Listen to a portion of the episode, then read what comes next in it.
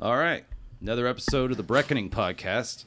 I'm Brian Breckenridge, the host, the guy that forces people to have conversations with him. I'm here with a good buddy, Seth Brown. Hey, I'm Seth. Hey. Cheers, sir. Yeah, cheers, brother man. We are, of course, drinking because that is a solid glue of our friendship. Mm-hmm.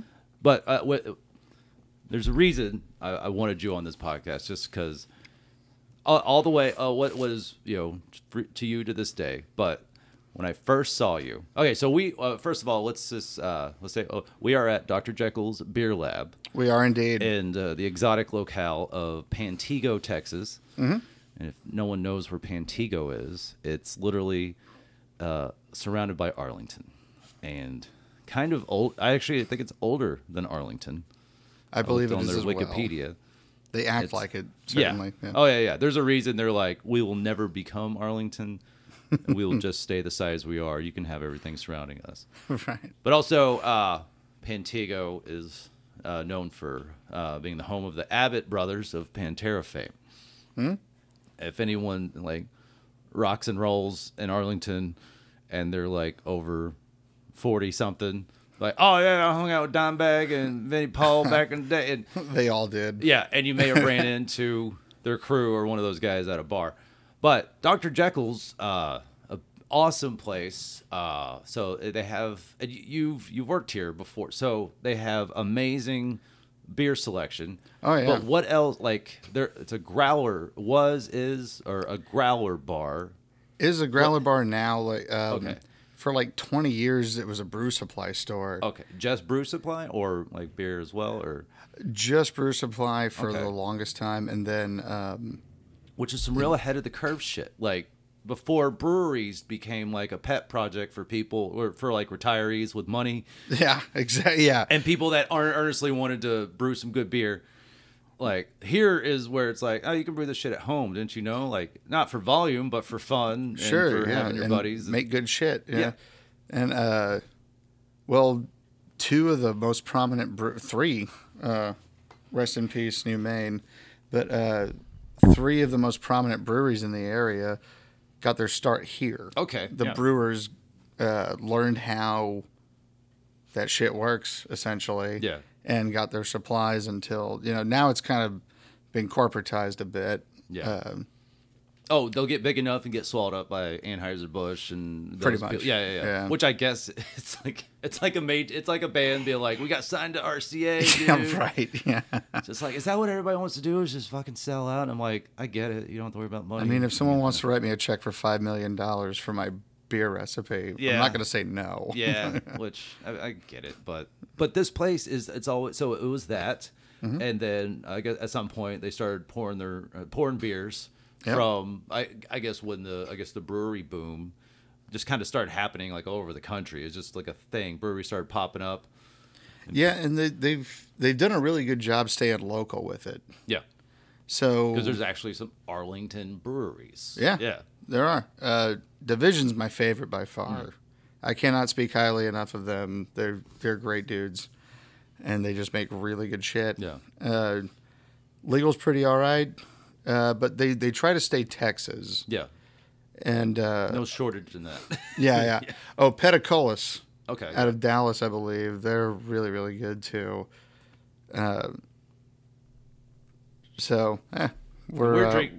working on one of theirs. We're drinking Velvet Hammers, which is a Texas. Right? Yeah, okay. It's Peticolas. Okay, there you go. Yeah, all right. This is their magic elixir.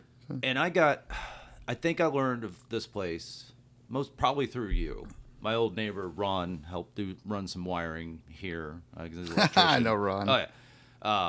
Ron but then like coming up here and then seeing what a rad little spot this was because there's a stage. Mm-hmm. And of course, me being an idiot, that was just like, oh, I could do comedy. Like I go anywhere that has a stage, and I immediately start scanning, just kind of like, can a comedy show be executed properly here? And and I thought it was, and then I approached, I think it was Mary who used to work here in the kitchen. Mm-hmm. Very granola, Mary. Yeah, but that's why she was like, I think they had a music open mic here, and of course as a as a locust that comedians are, I'm just like, I think if I can sweet talk the host, or you don't get to sweet talk, I'm just like, hey, I'm a comedian. Like, I literally can tell them the truth. I live 10 minutes down the road. My buddy, talking about this place. It'd be all right if I did some comedy. And of course, they're kind of, a fun music open mic, very low key like these were. They're gonna be like, oh, that's a breath of fresh air. I'm pretty sure. And I got a primed audience that's gonna hear something, but they're actually gonna be a real audience, and they're gonna be like, what a comedian's here. I gotta pay attention to this. So I just go up there, just do a set that I know works. Mm-hmm. But then after I did that, Mary came up to me on the patio, and she was like, I was already thinking what she said. She's like, you want to try to do a comedy show here? I go, it's kind of why I'm here, dude. And then I think I had a good run for a year and a half of some monthly shows here. Yeah, dude, those were awesome, man. They were fun. You brought on some really good folks. I just needed enough people here and make it a fun show. Yeah. Well, shoot, you brought Mo out. Mo Alexander out of Memphis. Oh, yeah. That was... We had to relocate from Sunshine, but so it was like a last-minute thing. But still, it was a baller show, and I think people had a lot of fun. But that... He was here a couple times, right? Or was it just the once? I think it was here just the once. Yeah. But then, what's his name? Tyler Elliott and... Brandon Davidson, probably. All that, the Tyler, Texas package. Great dudes, but it's like, you live in Tyler, might as well book them on the same show. So yeah, they can carpool. They do that anyways. It was a really fun time whenever y'all were doing that up here. And this was just one of those places that, and that's what I really have loved about this place over the years is they have a stage. Like, we're really sitting in a corner with couches. And they have this great bar top, tables over there, the stage. It's such a fun... They also have a baller patio out there. So when it's not, ball-sweatingly hot, you can have fun out there. There's a front patio. And it's just a really cool spot. And I appreciate John and Josh letting us record here before they open. Definite shout-out to John and Josh. Great pours. And they're the newer owners. They bought it from whoever... owned this before. I guess I never really knew the owners, but about a year and a half ago. Okay. Ish. Oh, what a good time to buy a business. Yeah, really. But they're still alive to this day. That's right. But so that's we've obviously hung out here. This was a great idea. You suggested recording it here, and I was just like, oh, that makes so much sense, because that's what I like about being a mobile podcast is we can, kind of not just as people I want to interview, but also people. Let's geographically do something that's not beneficial, but also kind of a good spot. Yeah, that also is kind of has the link as to the relationship with the person I'm talking to. That's kind of what I've done. Tomorrow I'm gonna go to a recording studio because the guy, works at the recording studio, so. So that just makes too much sense. Yeah, exactly, yeah. And so I'm fucking with the mic a little bit. Oh, it's all good. Just a skosh. Very. Is that good? Okay. Yeah. The dozens of people that listen won't mind. But I first met you. So you're Arlington, born and raised. Yep. Correct. Arlington Memorial. And I lived in Arlington 10 something years. But my grandma lived here my whole life. And my mom lives here now and everything. So I guess part of me's always kind of been in Arlington. So when I lived, so at one point in time, I got tired of waiting tables because I was making $30 a night, and that barely pays for anything. So I was just like, I want to work for an hourly wage that's as low as my standards were at that time. Because working for tips can be cool. It can also really suck. And I noticed just down the street from my house, they're opening up a Freebirds World Burrito. And I was like, oh, that place. Oh, fucking Freebirds. And I was like, oh, that's right down the street. I could easily fucking work there. I got the resume. Right. And my goal there was to work there and move up to some kind of management just so I could have the word manager, Mr. Manager, on my resume, which I eventually did. Mr. Brian Manager Man. Which was... You were my favorite manager by far. Oh, because Because we worked together, but also you probably saw that I was just kind of like, oh, God damn it. What did I get? I remember one day I showed up like an hour and a half late, and I was like, man, I'm really, really sorry. You're like, dude, don't worry about it. I'm not mad at you. I'm mad at these fucking shitheads in the kitchen here. Yeah, because I knew... Thanks, Brian. You never took on the response. You never took on any responsibility that you never could follow through on. And you just... Because you were like, when we first started, you were like full time with a lot of other people. You eventually got the other job. You're just part time. And I knew Seth's going to come in a little bit late. He's going to be very hungover. But God damn it, he's going to sit there. He's just going to roll burritos. And the customers are going to fucking love him. Because that's also like a big part of you, at least from my perspective. You're one of the most likable motherfuckers on the goddamn planet. And it's not, you're not even fucking trying. And it makes me angry even talking about it, because it's just it's an innate genetic thing with you. And like the one time I met your dad, I could be like, I see how this happened. Right. And I think maybe I met your mom once, maybe at Freebirds or something. But I was just like, oh, I get it. They created this. And that's, I know that's probably helped you throughout your life. So when we, like orientation. Sure. It was either orientation at that hotel convention place. Yeah, or it was at the Freebirds. Like, I see this guy, like, walking in, long hair. I was probably trying to grow long hair at the time, which eventually did. But I see you come in, like, who's this hippy-dippy-doo? Long hair, glasses, wearing, like, a tie-dye shirt, bandana.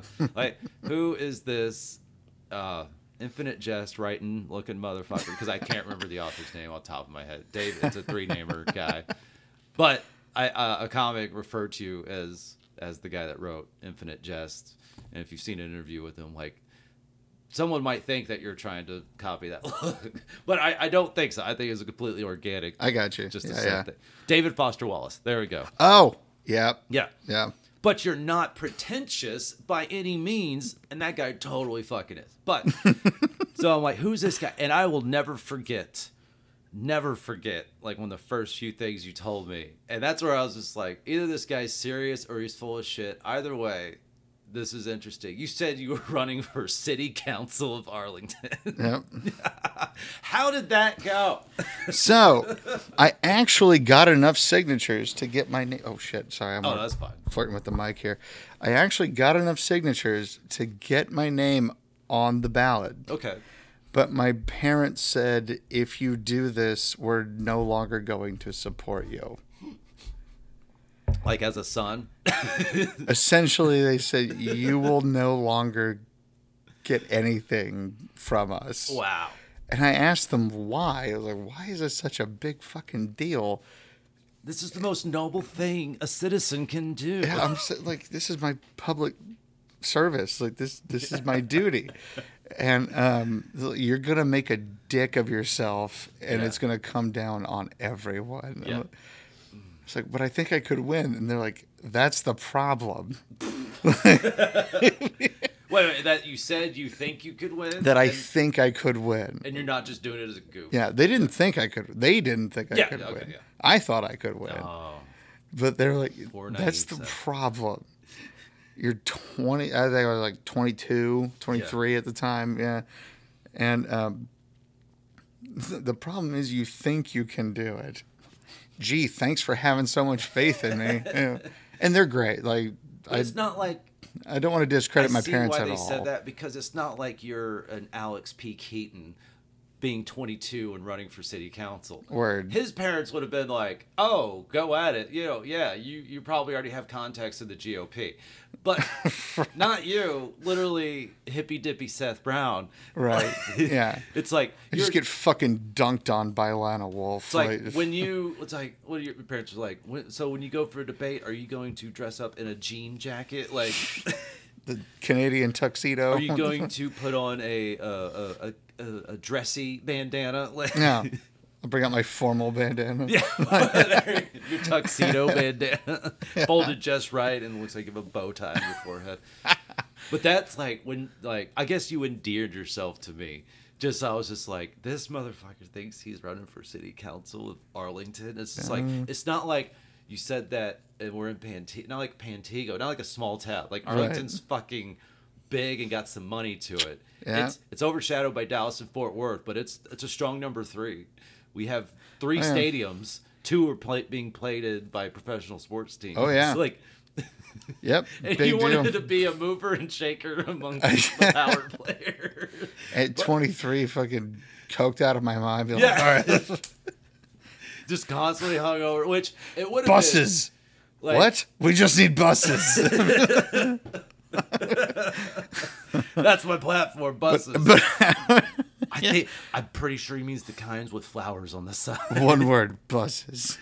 And they're probably powered by hemp. What's wrong with that, man? They run on CBD. It's legal. Could Councilman Brown please not spark up in the middle of the meeting, please? Which would have been awesome, but we also don't live inside Parks and Rec. So. Could Councilman Brown take a lap, man? Just... But that was like... Amongst all the, and what's funny is I meant this at the time. I yelled at some people when I was manager. But of all the burnouts that Freebirds hired for that one location, I feel any other Freebirds I've been to, I'm just like, I don't, maybe I'm witnessing them on a good day, but part of me feels like we just had the worst possible non-management crew. We had some cool managers. Sure. Gary was just the best kitchen guy you could ask for. Gary was a magician. He took perversion to a... No, he took being a pervert to a whole new level of just like, Gary, I never thought to look at women the way you do, but okay, I'm taking notes. This is very interesting. Dude, I did a store opening in Oklahoma City with Jessica. Yeah. Jessica, yeah. And... It's like Jessica's her Earth name. Jekka was her Star Wars name. Right, yeah. Barbie's just like, no one in real life is named Jekka. No. But and dude, that was a fucking blast. Freebirds shells out cash. They really tried to expand a lot. Yeah. And then the market made them contract some. Yeah, they just blew up, man. Dude, they gave us company cars to roll around in. Oh, the raft ones with the logos on them? Yeah, oh yeah. And, dude, I was rocking around Oklahoma City with a per diem. So you remember the quote-unquote orange cappers? Yeah. Yeah. So I was essentially... I remember one of ours was, I saw Juggalo tattoos on her. I was just like... Oh, God. I remember... I think... Yes. Freebirds is it... Again, all respect to the juggalos out there, and especially the ones that, you know, go... Let's give a hearty whoop-whoop. Whoop-whoop. Whoop-whoop. But also... And she was gung-ho, I get it, but it's just... It's always just kind of like, man, you found a job where you can openly rep your juggalo... Your hatchet man right. tattoos. Respect. Your juggalette. Yeah. No, actually, they've... being the very... Like, I don't... They're not even trying, but the juggalo culture... is insanely progressive. They are. But they're not even trying, which makes me respect that. Everyone, there's no longer juggalo, juggalette. Everyone's a juggalo. Yeah. And I'm just like, let's go. That's awesome. And like, I think there's this kind of like, you know what? We don't need to differentiate. And also, trans rights is becoming a thing, and there's probably with juggalos, who knows if someone's trans or not? Like, you know, you're an ICP show, you're like, you're lucky to be like, that is a male, like, you know, just a straight male, like, you're lucky to figure that out. But I think they're kind of like, guys, people are identifying. We have people that identify as just clowns and nothing else. Like, let's just call everyone a juggalo. That makes it a lot easier. And you know, so yeah. I like, you know, I don't like the music at all by any degree. Not even remotely. Damn it, if they're not more punk rock than punk rock.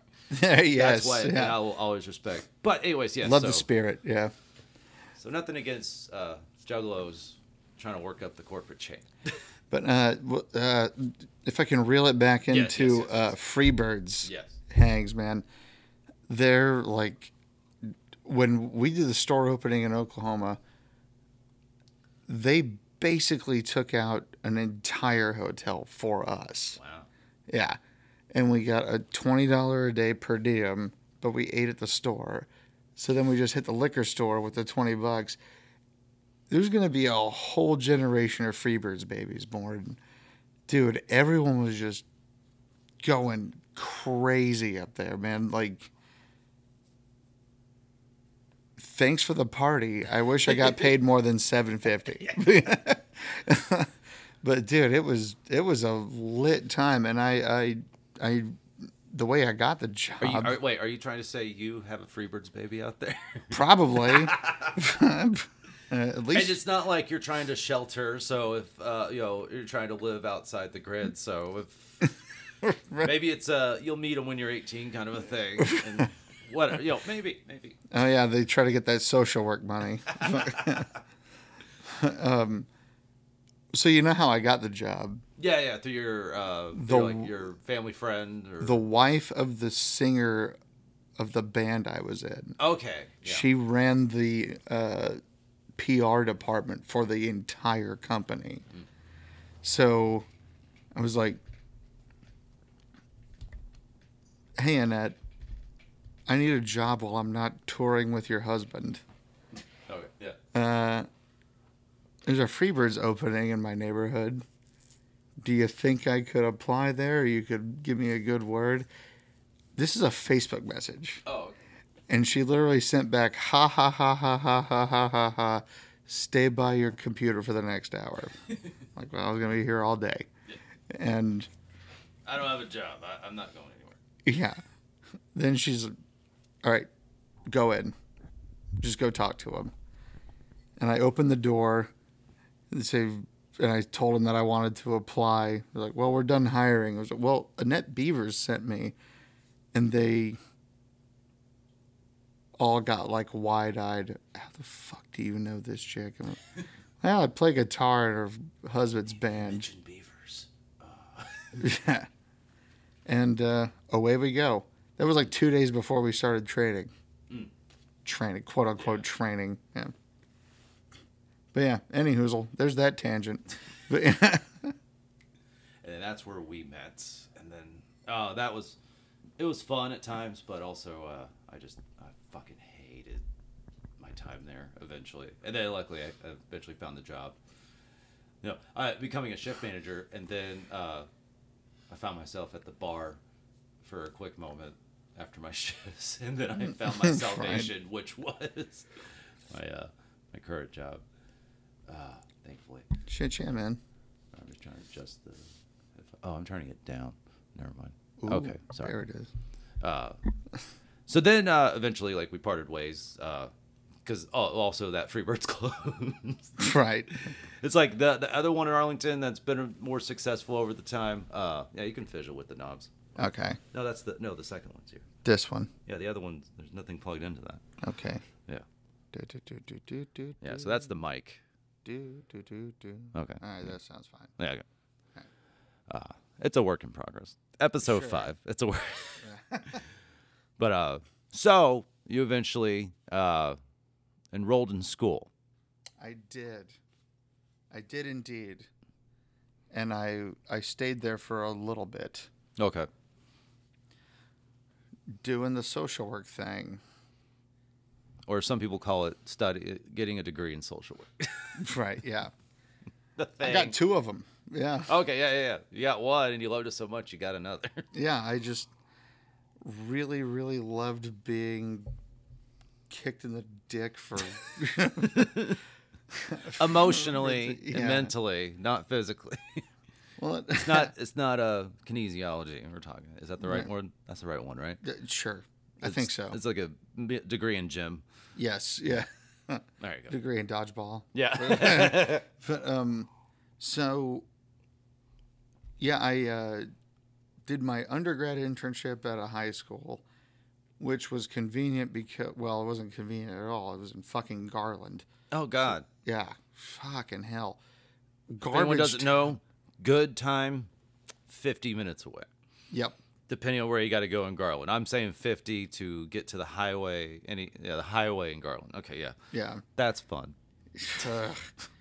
Hour and a half back. Yeah. But, I mean, it was a good experience and all that. But at least I knew. So I'm going to compare this to my master's internship. So this will make sense, I promise. At least I knew who the assholes were going to be. You can pick up when you hit the table. No, I get it. At least I like emphasizing, too. Sure. At least I knew who the assholes were going to be at the high school. Okay, yeah. Like, so-and-so is going to be a dick, so-and-so is going to be a dick, but that's also why I'm here. Like, the NPCs and the templates and the stereotypes, they're all the high schools. You know, you know what you get yourself into. Even 10, whatever, however many years removed from high school, it's kind of remained the same, plus smartphones. And it's like they're a little less observant and vocal, I guess, and sociable. But, yeah.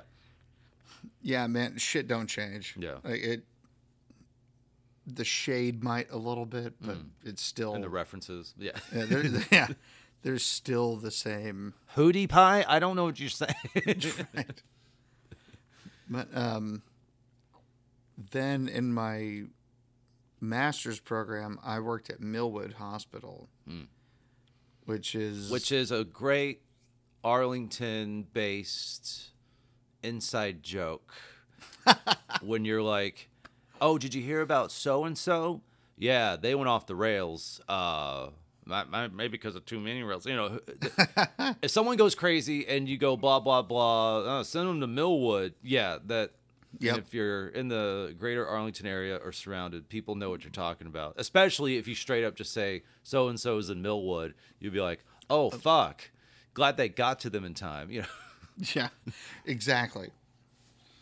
Hey, Josh. Josh, the other owner, has walked in. That's right. I'm pretty sure he was informed that we're doing this, so let's, fingers crossed. Okay, good. Thank you, Josh. Thank you. He didn't come in shooting. Somebody's in there. Who the fuck are you? Glad I keep the shotgun underneath the porch. I'll be right back. So you had your internship. This is for your your master's program. Yeah, at Millwood. Yeah, at Millwood, and which is basically if you tried to kill yourself, you're going to Millwood. Like, if you not beating around the bush, if you're psychologically fucked, they're going to throw you in Millwood. Oh yeah, man. Yeah. And there are different units, and I'm going to do my best to not commit a HIPAA violation. Yeah, that might be good. But, don't even imply a gender. Just say they. Sure. This person, and then you'll be safe. For the most part, it was very productive. I'll say that. Yeah, yeah. However, it was also a kick in the dick for about 2 months. So 40 hours a week, 2 straight months. 480 hours. 480 hours between August and December. So, yeah. Oh, okay. It breaks down to about... Oh, okay, gotcha. Yeah. Damn. But it also gave me a convenient little snapback to someone who was like, oh, well, you're getting paid to be here. No, motherfucker, I'm paying to be here. So, like, did someone there say that to you? Oh yeah, oh yeah, several times. Oh okay. Oh, yeah. that'd be a good. You're just like, you don't want to be here for a financial reason. Yeah. No, I have to be here for a reverse financial reason. Right. You think I like talking to you, asshole? I'm here on my own accord. Yeah. To hopefully help you. I'm a glutton for punishment, I guess. Fuck, I don't know. Just I gotta balance out the boozing. Karmically, I can't just have all this fun. Thank God for masks, man, because I came in there hungover as fuck all the time on the chemical dependency unit. Oh wow, it was great, and by great I mean awful. But no, that is really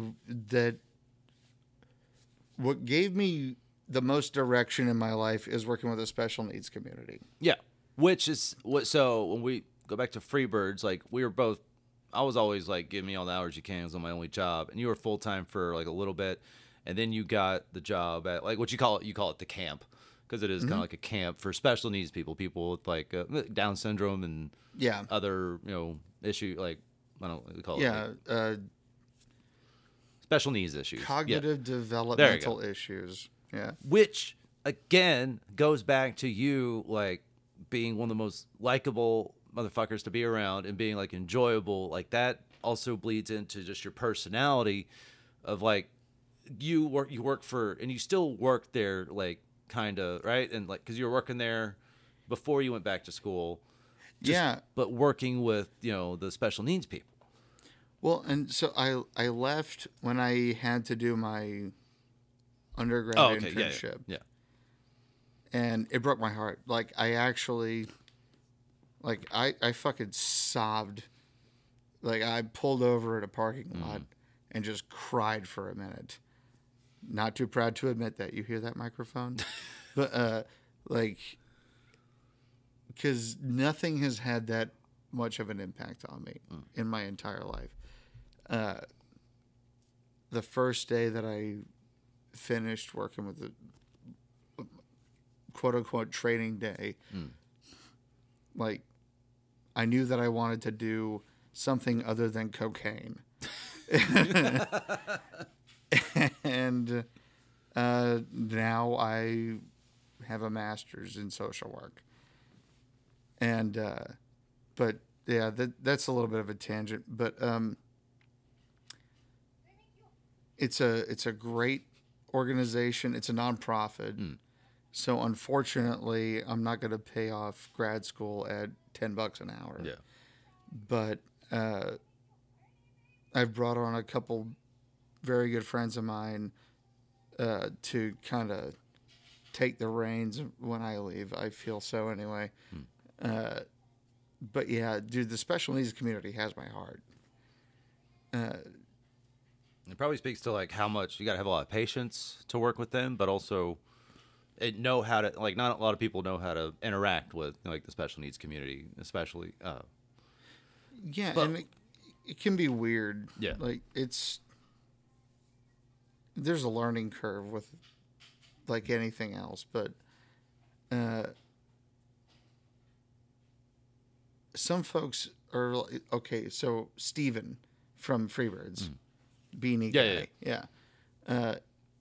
Ran into him when we were bowling, like the campers were bowling at Alley Cats, and he recognized me, came over, said hi, all that. I was really uncomfortable around the special folks. The campers, yeah. And I don't think any less of them for it. Yeah, it's just, you know, like, a lot of people don't know how to interact. Like, it's like,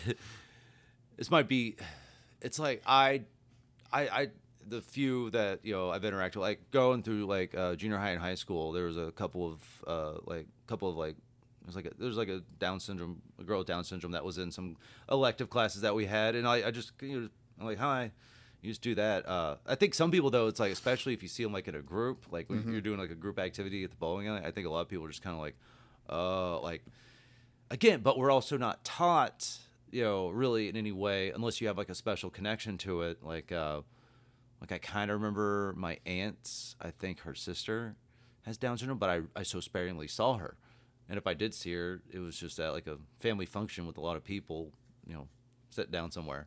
And I was like, oh, but yeah, like some people just don't know how to. It's like, yeah. Do I just talk to them like I talk to you? I'm like, you can, I guess. Yeah, right. But you know, but yeah, it's also, it's a very odd subject. Like, I barely know how to talk about it, but I can see how someone just kind of like, oh, hey, yeah.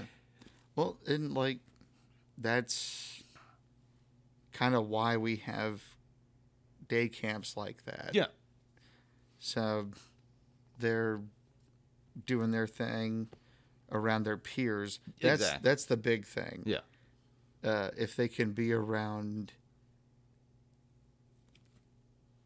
folks with similar issues, similar situations they're, you know, unfortunately in, but they can have a community and have social relationships with their peers, which, you know, is healthy for literally anyone on the planet. Of course. Yeah.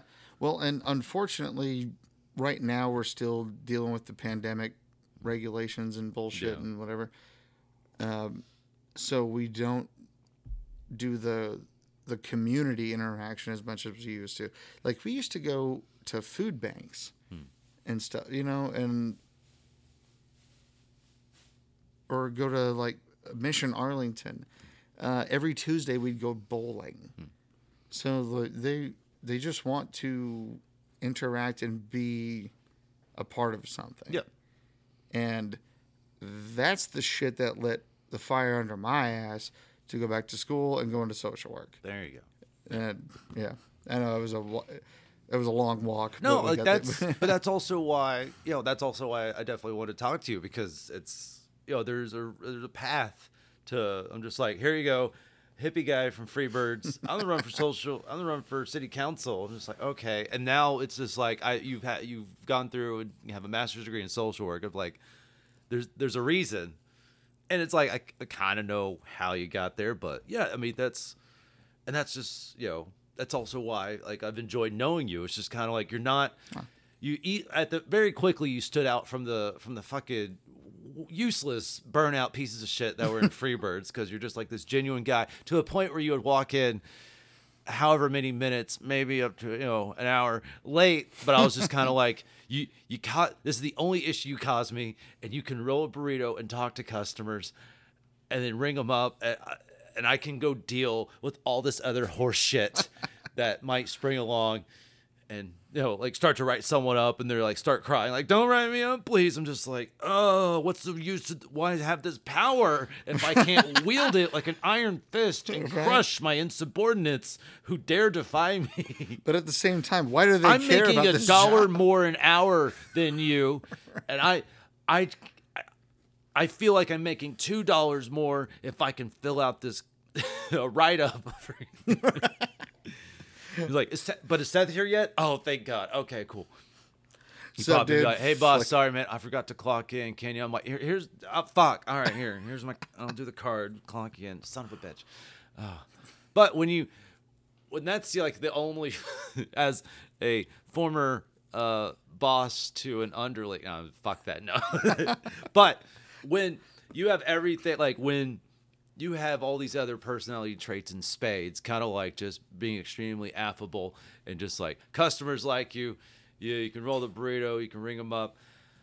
I can rely on that. Some people, I'm just like, I can't even rely on them to do that, let alone, God forbid, prep food and Jesus. Follow a recipe that has never changed.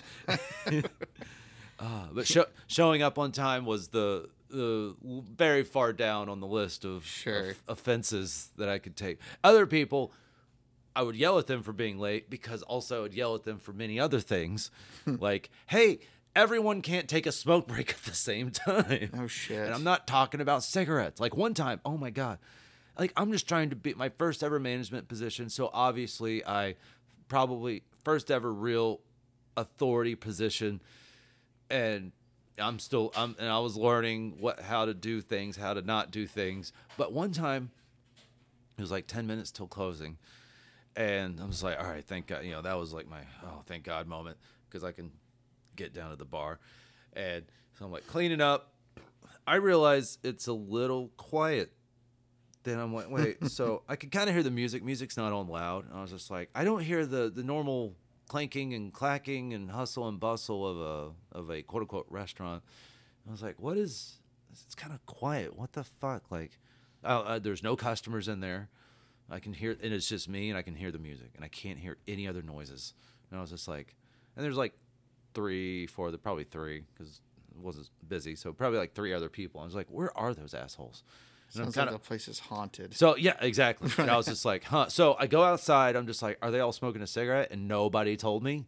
Because at least probably, please, one person tell me. So I'm like, yeah, fine. And then do that, come in. We'll fucking clean shit and close and get the fuck out of here like we all want to do.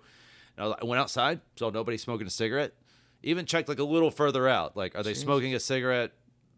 They can smoke here. What? Didn't see anybody there. And I look all around. And I'm just kind of like, and then it clicked. I was just like, wait a second. I go, and I know exactly what's happening. They're not in the office. I only have the key. So I go to the fucking cooler, and that's a heavy door. And I reach with the straight, like I go and like I could have torn off the hinges maybe if I wanted to. I was that fucking angry. I go and I yank that door open and I see two people backs. I see like some shocked ass faces turn to me and one guy's holding a pipe. And I was just like, and I start yelling at him. I'm just like, what the fuck, guys? Like, we're not even closed yet. Could you wait till I lock the doors? And I start yelling. I'm just like, could we at least get some progress done? And I'm ripping into him. And at the end, I go, and you know what I'm most offended by? None of you invited me. Yo, let's fucking go. And that's where that was just one of the times where I'm just like, this fucking. And it luckily. I know exactly who you're talking about as well. Oh, it's just like, really? Could you not? Like, you don't tell me what you're doing. You're not even doing your job well as it is. Right. You already suck. Smoke weed in the cooler. Can you wait 10 minutes? I'll lock the doors and we'll all smoke weed in the cooler where the vent takes it out. And then we'll have a grand old time cleaning up and getting the fuck out of here. In the Christopher Walken. Oh, God. That was cheesiest fucking gag. The first time you see that, everybody laughs, and it's like, oh, you see that? Did you see the Christopher Walken? And then I hate it here. And then everyone, who worked at a restaurant, had that on there to just like 11x7 picture, and some people got that shit blown up and covered the whole fucking door. And it was just like, oh, and it's just... The first time that joke was made, it was good. Mm. It needed to die after that. No. That's also what I hate about humor and jokes, and as much as I love memes, that was like a real-life meme. And it just, once somebody, it's like, you know, somebody did that, Christopher Walken, and then they told... They know people that work in other restaurants. They told them, like, that's pretty fucking funny. You know, I'm the dude that mine. And then it just spread. And then thanks to the internet, it spread exponentially faster. And then it was just like, I hate, thanks to memes, memes are a double-edged sword. The most hacky shit can spread so fast. And that is what's going to spread fast. Mm-hmm. That's, it's the Big Bang Theory of bullshit. Right. Yes. No, I'm with you, brother. Yeah. And it was just kind of like, every fucking restaurant's going to have that in there on their door, and please stop. Can we just have some good weird ass memes going around? Like, can we just get extra cringe with it for several years? Yeah, or something nobody knows except the one person that put that up there, and they're laughing. That's my kind of humor. And be like, right. If I'm laughing at something you don't know why, guess what? I win. If you find out more about the subject matter, you know, watch this TV show, watch the movie, know what the reference is. Cause a lot of comedy these days is reference heavy, but when you know, it's even fucking funnier because it feels special. Cause it's like to me, like Todd Barry, he has a joke about the band Fugazi, and I saw him do it on Conan. It was either like a stand-up set. I think it was a stand-up set, or he could have just been sitting talking to Conan. And he had a joke about Fugazi. And I was like, and that's like, you know, fucking, you know, it's got Ian McKay of Minor Threat, and, you know, and they're just like a legendary band. Oh, yeah, man. And he had a joke about them. And it was a great joke about them charging $5 a show. And I already knew that. But if you don't know that, he tells you that in the joke. It's the set. He's like, you know the band Fugazi? And it's like, of course you do. It is great Todd Barry cadence. He's just like, they charge $5 a show. And, you know, and he has this, and then it goes on with the joke. But it's a well-crafted joke, because you don't need to know who Fugazi is. He tells you why, you know, he sets up why it's funny. But if you do know who Fugazi is, you're like, oh my God, I'm watching a show on NBC. This comedian's making a joke about this, you know, legendary underground punk, you know, you call them punk, you know, very influential, but this punk band that, you can still buy their albums mail order for $10 through Discord Records. Right. But it's also a risk with, you know, if you want to get reference heavy. Sure. Hopefully you have your audience coming to you at the time. Yeah. And otherwise you got to set the table. You got to be a little bit more universal, about, and relatable. Like, hell, even like in the past, like few months, I did a show I did a show one night in Dallas, and later the next week, I did a show in it was Fort Worth and then Dallas. And I written kind of like a joke I kind of wrote during the pandemic. It was about me, like in like late July, just having nothing to do, not knowing what the future holds, and so I started drinking at home, and I never drink at home, and I was just like one night I'm just like drunk looking at my phone, and I'm like, oh shit, this is what. Oh, I think I know what I got to do. I need to fake my own kidnapping and go rent a car and drive north on 35 for like half a day where I can go see this. And I'm getting more drunk. This awesome fucking lineup of bands at the 100%. Sturgis motorcycle rally. And so the joke is me... going through the list of bands. I'm just like, fucking 38 Special, Great White, Night Ranger. Oh, God, this is amazing. And then, like, Bone Thugs and Harmony. Wait, what? Yeah. Never. Wait, that's not a joke.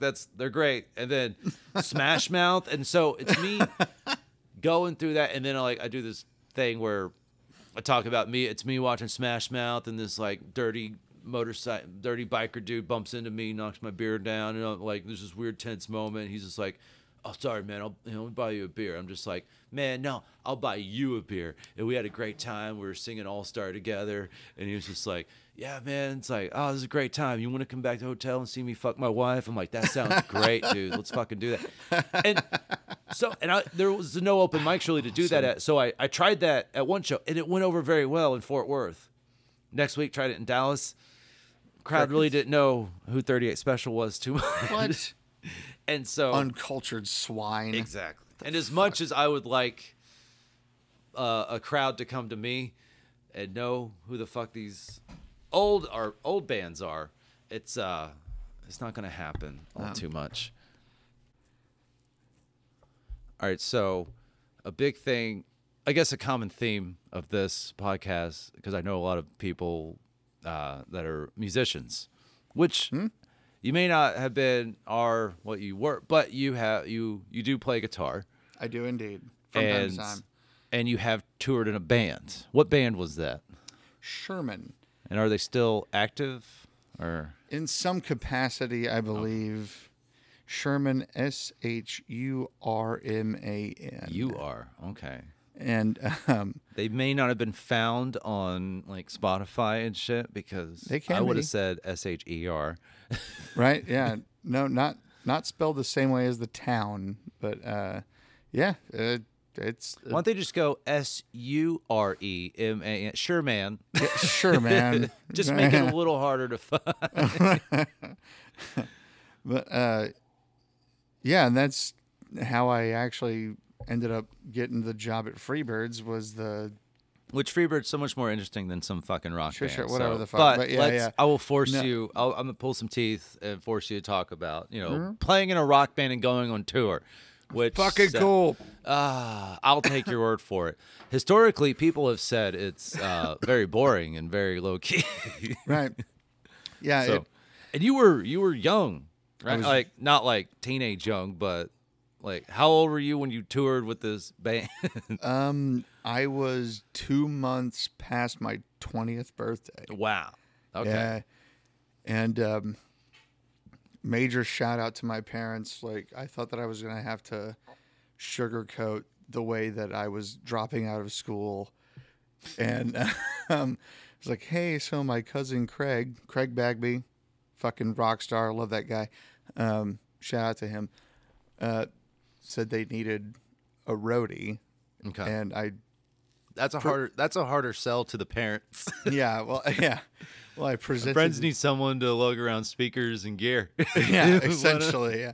But I presented that. They'll to my pay parents. Me in blow. What do you say? What do you say, Rents? What's up?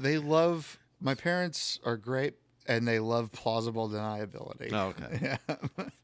But they were. They were great with it. They said, this is your time to do that shit if you want to try to do it. That's cool for them to be like, you're literally 20. Mm-hmm. Go do this. Yep. I wish more parents would be like, you only have a limited opportunity where you can go out and do some fun shit. Right. Yeah. Like fun, maybe possibly irresponsible at times stuff, but you can easily recover as long as it's not like too bad, like, sure, you know, death or, you know, a felony. Right. Even a felony, though, you can get over. It's going to fuck up a bunch of shit. You could obviously, it obviously would have been harder to get a master's, you know, in social work to deal with that shit on the side. But hey, you're with your cousin. I guess that helps. Mm-hmm. You know, and they probably seen how serious of a musician he's become. Lifelong. That probably helps. It's like, I remember a buddy of mine, I had some friends in a punk band, surf thrash, if you want to call it that, and they needed, they asked our buddy Richard if he wanted to go on tour with them, but his mom, who we never heard a nice thing about her, he was just like, they're going on like tour all around the country and even like going to Japan, and they want me to play guitar. She put the kibosh on that, but he was like 19 at the time. That would have been like, probably younger, who knows, but that would have been a perfect opportunity. Yeah, you're saying, young, you had the fucking energy to play in a punk band and go on tour, right? That's just gonna be hard as fuck. Say if you have like a career and a family or something and you're older, you're just like, I don't want to do that. How I have to get up and drive how long and then do what on stage? Yeah. And then play in some fucking dingy dive in your hometown or wherever the fuck you live, whatever. So, no, man, like, I really appreciate that my parents were so accepting of that. Like, if there's a time that you can do this dumb shit, yeah, it's now. Yeah. So perfect. I thought that I was going to have to, like, dance around it, everything. Like, nope. Do it. And it helps. The cousin Craig has some, he's got some credentials. Okay. And I was very lucky to pretty much hop into a band. So, like, I was the roadie, and then one night, we were in some dingy fucking hotel between here and California, and I was just putzing around on guitar, and they're like, oh, shit, Youngblood can play guitar. Well, looks like we got a rhythm guitarist now. And that was pretty much it, and then ended up doing that for 5 years. Damn. But and you knew me a bit. Whenever, like, every now and then at Freebirds, I'd ask for a couple weeks off to go on the road. Okay. Yeah. But then it really, the special needs gig really kicked me in the dick and was like, you got to do something real. Yeah. So, which playing guitar is cool and all, but like I just took an inventory, I guess, and I knew that I wasn't going anywhere with that, really. Like, I don't live on the road, and what's my own musical ambitions? Am I even writing anything? Do I want to be like a session guy or something? Am I really invested in this shit to the extent? Yeah. I also didn't like the idea of it as a job. Oh, yeah. Because I love playing guitar. I love making music, but I don't want to make it into a job. Yeah. Which, if you're some ripping ass who just fucking shreds, you know, melts people's faces, whatever the fuck, then you can just be Zakk Wylde and make $1 billion. Just, but I'll play for Ozzy. I got to technically meet him one time. I worked at FYE, the overpriced CD store, and at the Irving Mall, and Ozfest was coming through, and I guess FYE had a deal with them to where we ran as bands would play like the second stage, they would come through and sit down for autographs, and if you bought an album, you could skip the line to the I bought an album line, and we could just skip the general line, and, you know, have this band sign our album. And my buddy Mike at the time, still great guitarist and everything. He at the time was like, he really liked Zakk Wylde stuff. And Mike's like he plays guitar. He's not really like a metal guitarist, but he respected what Zakk Wylde could do. And so I talked to one of my bosses, and I was just like, hey, I know Zakk Wylde. I think he had his own line or something like that. And they're like, I was like, can I go? I want to get his autograph from my buddy Mike. And so we're hanging back there. And so they work it out and he's signing autographs and everything. And I'm standing next to, like, you know, this one of his crew, which is just this giant fucking biker guy. Right. And of course. So I'm standing there waiting for him to, you know, get done with this line. And at one random time, so if anyone's not familiar with Zakk Wylde, it's like he always wears sunglasses, sometimes not. Long, stringy, dirty. He's always blondish so hair. He's always damp. Wearing like a motor. He looks like a biker that shreds on guitar. Yeah. Makes complete sense that he took over for Randy Rhoads in Ozzy's band. R.I.P. And has his own band, Black Label Society. So he's sitting there, and then at one point he randomly like stops signing an autograph, kind of looks up and looks over at his buddy who I'm standing next to and just like stares at him for a second and then turns back around and like keeps signing an autograph. And I'm sitting there like, I asked the guy, I go, hey, what was that all about? And he's just like, I don't know, man. Zach's just a weird dude. And I was like, okay. And then like a few months later, I was like, I told him, I was like, hey, this is for my buddy Mike. He's a really good guitarist. He likes what you do. He signed this, and he was like, yeah, and signed it. Sure. It was just like that is great though. That's but I also hilarious. I like that he's a weird dude, and that I wish more people like. Okay, so I posted this on Facebook. This is like I get like a reference heavy joke. If you, so I'll sometimes just put. That Black Label Society on shuffle because, you know, I dig their shit, and it's like they got some cool songs, some sweet riffs. But what's funny is like it's like half, and I'm going off the shuffle algorithm here. It feels like half the songs are ballads, which is fine.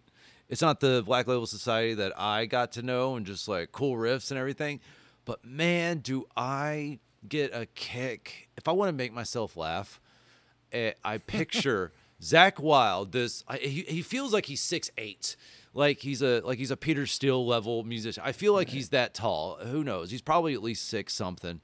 You know, motorcycle vest, probably a lot of tattoos, ripped as fuck. Yeah, and just like shred lord, glasses, long stringy, dirty hair, and the idea of him sitting behind a piano, singing a ballad, cracks me the fuck up. And I was just like, oh my God. Like, I picture you, of course, with your fucking guitar with the black and white concentric circles. I picture, like, that's, you're shredding. But you know, you're playing with your own band, you're singing, you're next to Ozzy. But the idea of this biker metalhead playing piano and singing a ballad is the funniest fucking thing to me. And he's still got the guitar around his neck as he's sitting at the piano. Just piano, and then at some point, yes, that's super fucking on brand for Zakk Wylde. Cheers, brother. But yes, indeed. Can we get the clink on here? Yeah. Oh, it'll pick it up. These things pick up everything. I'm pretty sure. Well, when I talked to Sam Anderson of the Quaker City Nighthawks, check out that episode if you haven't. Bam! I love talking about this podcast like it's actually something. We were on the patio. They probably heard a forklift moving a smaller manual forklift. It was like a motorized forklift. Moving a smaller forklift, and so it felt like we were at like a logistics, like a trucking sim. But no, it's just one thing, a guy moving a thing, you know, in a parking lot. His child home. Yeah. All right, so we got off on the Zakk Wylde thing. Sure. Your band, yeah. So, what do you? Your cousin had credit. Yeah. So. He's recorded with plenty of people, man. Okay. That's, well... anyone of note? Or Blues Traveler. Oh, all right. Yeah, did coke with them. Oh, hold on. Maybe have to edit a little bit out of that one. But yeah, no, I did tons of cocaine. I need to clarify.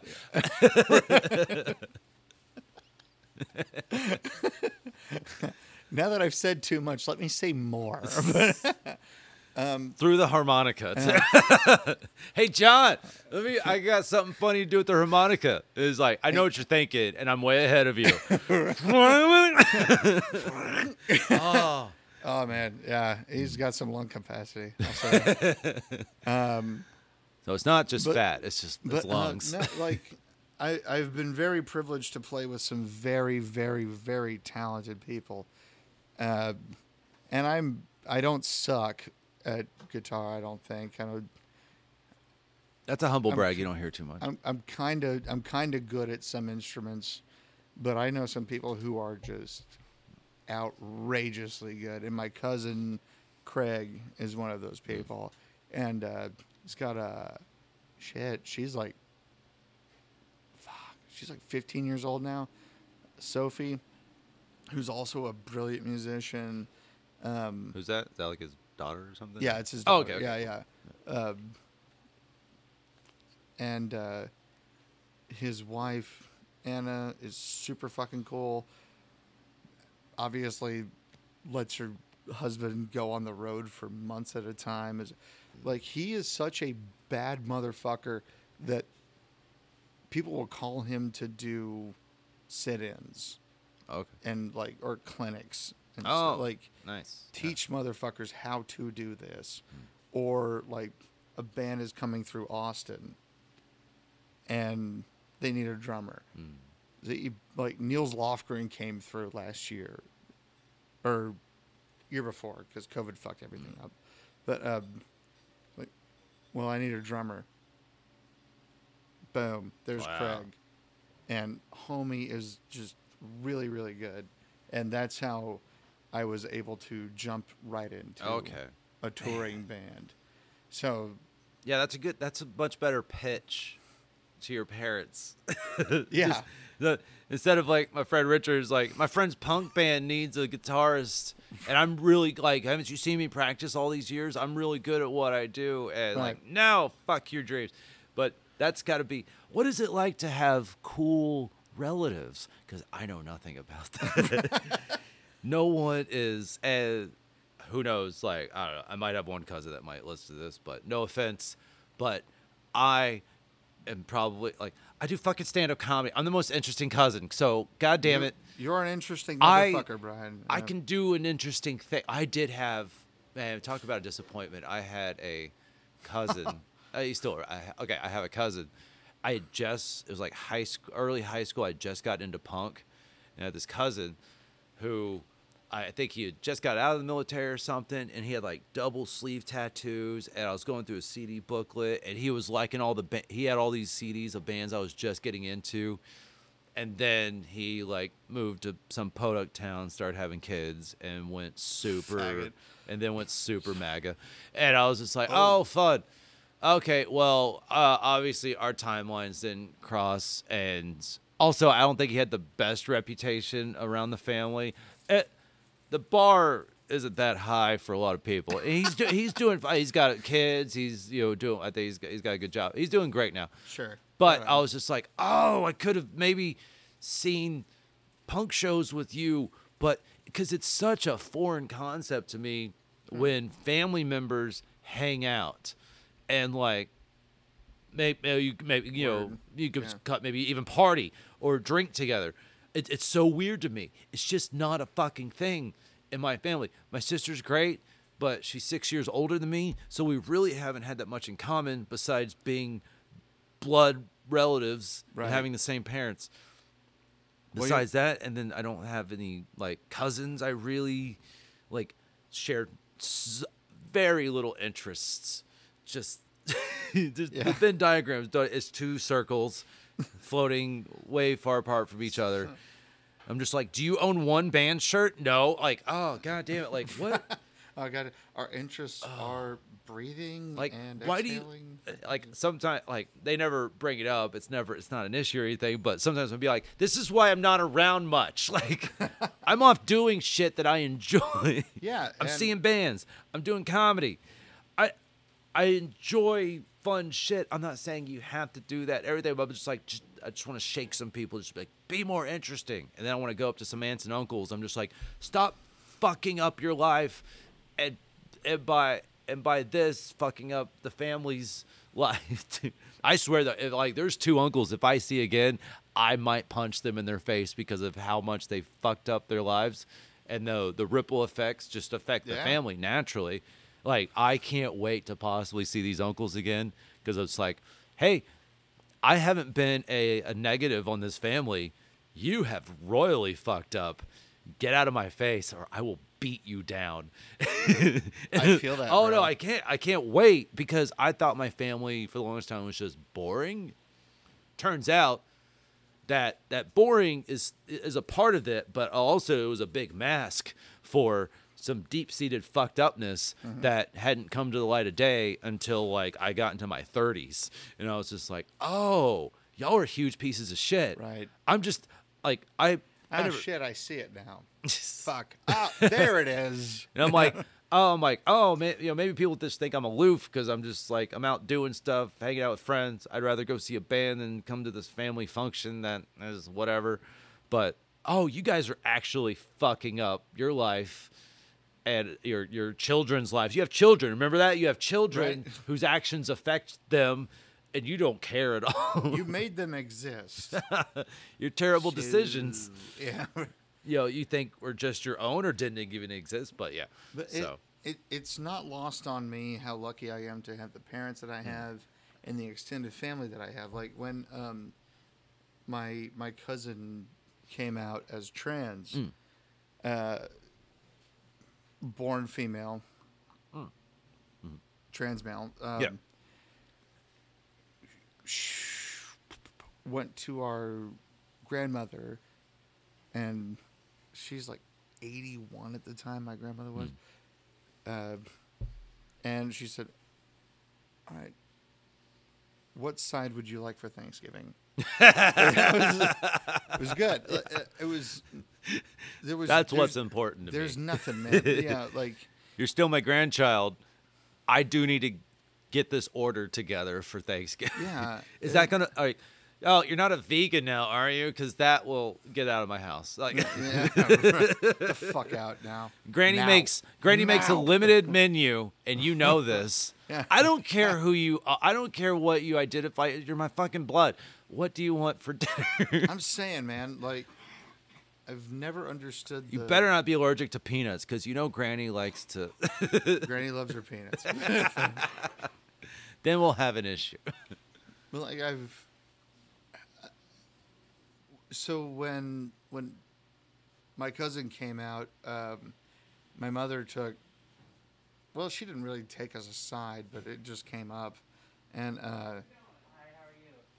she essentially said, like, if either of you were gay or trans or whatever, you know that we would always love and accept you. But I would just be concerned about how hard the world would be on you. Yeah. And... Which is a valid concern. Of course, just because you can't... That's just like a good general warning. Like, this is how the world works, but you are... Like, that was also a good thing to proceed it by. Like, you're accepted by me in this house, by this family. 100%. To the family that you can speak for and all that, but... And it's... You're safe here. The lucky. World, though, it's something else. Yeah. and we're lucky that we have an extended family that is on the same page. Okay, yeah. We've never had an awkward Thanksgiving or anything, you know, so to speak. Yeah. Like, everyone's good. Everyone loves each other deeply. And I'm very lucky for that. My parents have been together for 32 years. My dad is close with his brothers. My mother is very close with her sisters. Our families are very close. I understand... that I'm lucky in that respect. Yeah. I'm lucky in many respects. But, like when my cousin came out as trans and everyone was good with it, that was a sticking point. Yeah. You know, like, that's a big deal. And that's probably such a rare scenario, too. These days. You're lucky to have some, 50, half, the majority. No shit. Up and down, man. Like And it boggles my mind when some people, it's like, oh, well, I can't treat you the same now. It's just kind of like, oh, I'm sorry, did this decision affect you in some way? Right. It's like, whether they come out as, you know, who they are as homosexual or trans or, you know, how they identify, as long as it's human, that's my thing. If someone doesn't identify as human, then I take that offensive. I take that that's very offensive to me because I'm a human. Mm-hmm. And if you don't legally identify as human, and guess what? Laws no longer apply to you, and I can hunt you as sport. I totally agree. I hope I get that recorded. It'd be like, hey, we gotta arrest you. You murdered this human being, and I could be like, here, let me play this video. It'd be like, you know what? I don't think I'm a human anymore. I'm more like a cat or something. It's like they said they're a cat. It's illegal to kill a cat, and they'd be like, well, how did you kill the cat? And I'm just like, thank you, because they said they're a cat, and we want to be respectful to this former person, currently cat. It's people that are just like, oh, I don't like the human race. I'm going to check out. Just like, sorry, bitch, you don't get to check out of the species. Right. Like, I'm a trans person. Thank you. You are a person. You're a person to me. Sure. You're trans. Live your life. You know, that's great. I don't like when people take it that far, just kind of like, I don't think I've really met that person. I just want to let them know. I think we need to put up a good, hard, conservative position of you're still human. If you don't identify as human, you can't be a part of human society. Right. I'm sorry you don't like humans and you have this nihilistic point of view, but you were born from two humans. And you're a human. You can't check out of the species. Yeah, sorry about you. There's only one awful way to check out of the species, and that's just checking out of existence. So that's a whole other issue. But let's work on that one. I wish people could be like, hey, I like to redefine political things. I'm just kind of like, let's take the conservative position of being like, hey, you can be whatever human being you want as long as you identify as a human being. I like redefining. I'm like, that's my conservatism speaking. Sorry, right. I'm a little conservative in ways of, as long as you identify as a human being, I'll treat you as a human being. If you identify as, you know, a unicorn or something, I'm like, sorry, like, first of all, they don't exist in reality, and you can't just invent a species, and you're also not a scientist, so you literally can't invent this species, let alone change yourself into it. Yeah, we have to stop the weirdness to a degree, and I'm not saying like, okay, well, backtrack. It's like, I'm not saying trans is weird or anything like that, but it's new, and some people have been able to accept it, but there are people out there that are like the furries and like the weird shit out there, the people out there that are just like, human being, I don't even want to be a human being anymore. I'm just like, no, that's part of the deal. Right. Unfortunately, we have, like, you don't have to check male or female on the box, but let's just create a box. Oh, I don't even hope we get to that point where you create a box that says human, because then you just shouldn't hire them. Right? Because we don't even technically hire service animals; we just force them to be service animals. Love it, because they're animals and we treat them that way. Awesome, but we're okay with it. Yeah, so it's not indentured servitude to a human being. Now, like at the same time, like. So in social work, there are gender specific roles. Like, so one of my professors, he's a big fucking dude. He's huge. He's like a bookshelf. Oh. Like, this motherfucker is. He's knowledgeable. Very knowledgeable. Yeah. Don Kelly, and so he works with. Trauma. That's his thing. Like Dallas Police Department, DPD, and like brings him in to deal with some issues. Okay. I also know another professor who works with DPD, Daryl and Perryman. Both of them fucking rock stars. Anyway, but so they will actually kind of play catch with cases depending on what happened. So if DPD is responding to abuse at the hands of a man, Don Kelly knows that he probably shouldn't be showing up to comfort the kid who just got the shit kicked out of him. because he's a big dude with a big booming voice. Gotcha. Okay. So he'll call Dairy Lane. I didn't mean to get that fucking graphic here, but here we go. That's reality, man. Yeah, it's real shit. But no, I understand what you're saying, like dynamics and shit. Like it's weird. We're all products of wherever we come from, you know? And it's not lost on me where I came from and doing the social work shit. And but at the same time, I like to think that I stay in my lane. Do you ever, like, you know, in your job, just kind of like, oh, I get what you're coming from, but I think I can relate better to you in song, and you just pull out a guitar. You know, I think Wonderwall has a lot of things to say about your situation right now. Anyway, here's Wonderwall. And they're just kind of like, I'm here because I tried to kill myself. Are you trying to make that happen? Like, oh, dude. No, that's kind of... Well, I actually got to talking to the music therapist at Millwood. Okay. And we jammed because I noticed, like, he had this really sexy Taylor guitar. I was like, oh, shit, man. What is that? Of course you look at it like a hot chick, just like... Oh.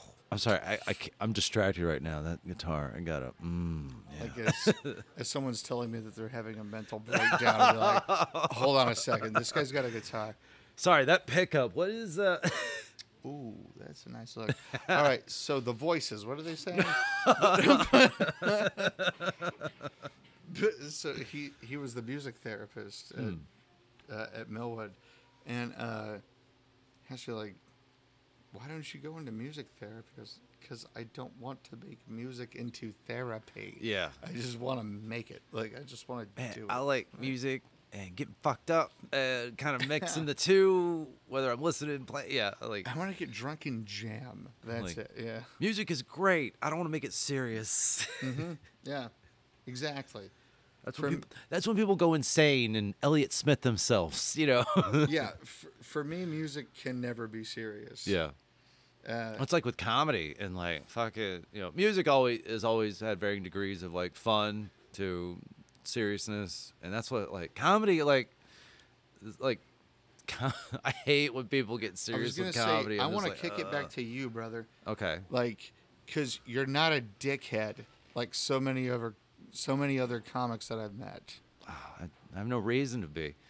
Also, I book shows, no one has any reason to be a dick. Yeah. Oh, yeah, true. However, unfortunately, most of the comics that I've met are total assholes. That's why I don't enjoy... If I'm talking to comics, I can talk to me and two other comics.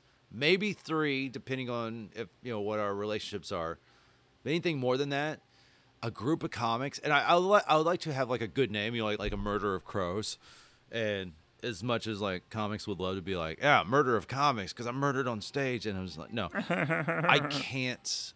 Oh, comics in mass, one-on-one comics are great because you can tap into the human being, but then there are some comics out there that are just, they are dicks, and they always act like they're doing you a favor by talking. Yeah, I want to hear. Yeah, just because I've been too involved in it for too long, and again, I have my own reservations with some comics and some others, but you've met a lot. Like, again, what'd you say? Like, they're doing you a favor by talking. Yeah, to you? That's what it feels like. It feels like they've always got something better to do than talking to you. Okay. And then, this thing. They're doing you a favor. Like, I completely understand how it's just like, I have this ability to go on stage and talk to people, but also that doesn't make me any different from the person that can't. It's just something I can do. I'm like, you can do things I can't. And that's also what I like to know about, especially if someone has like a unique job, a unique skill or something like that. Because I like people. Yeah. But I also don't... I think it's also because growing up, I was like maybe by default a little introverted just because I wasn't... I had a great group of friends. I had a great childhood.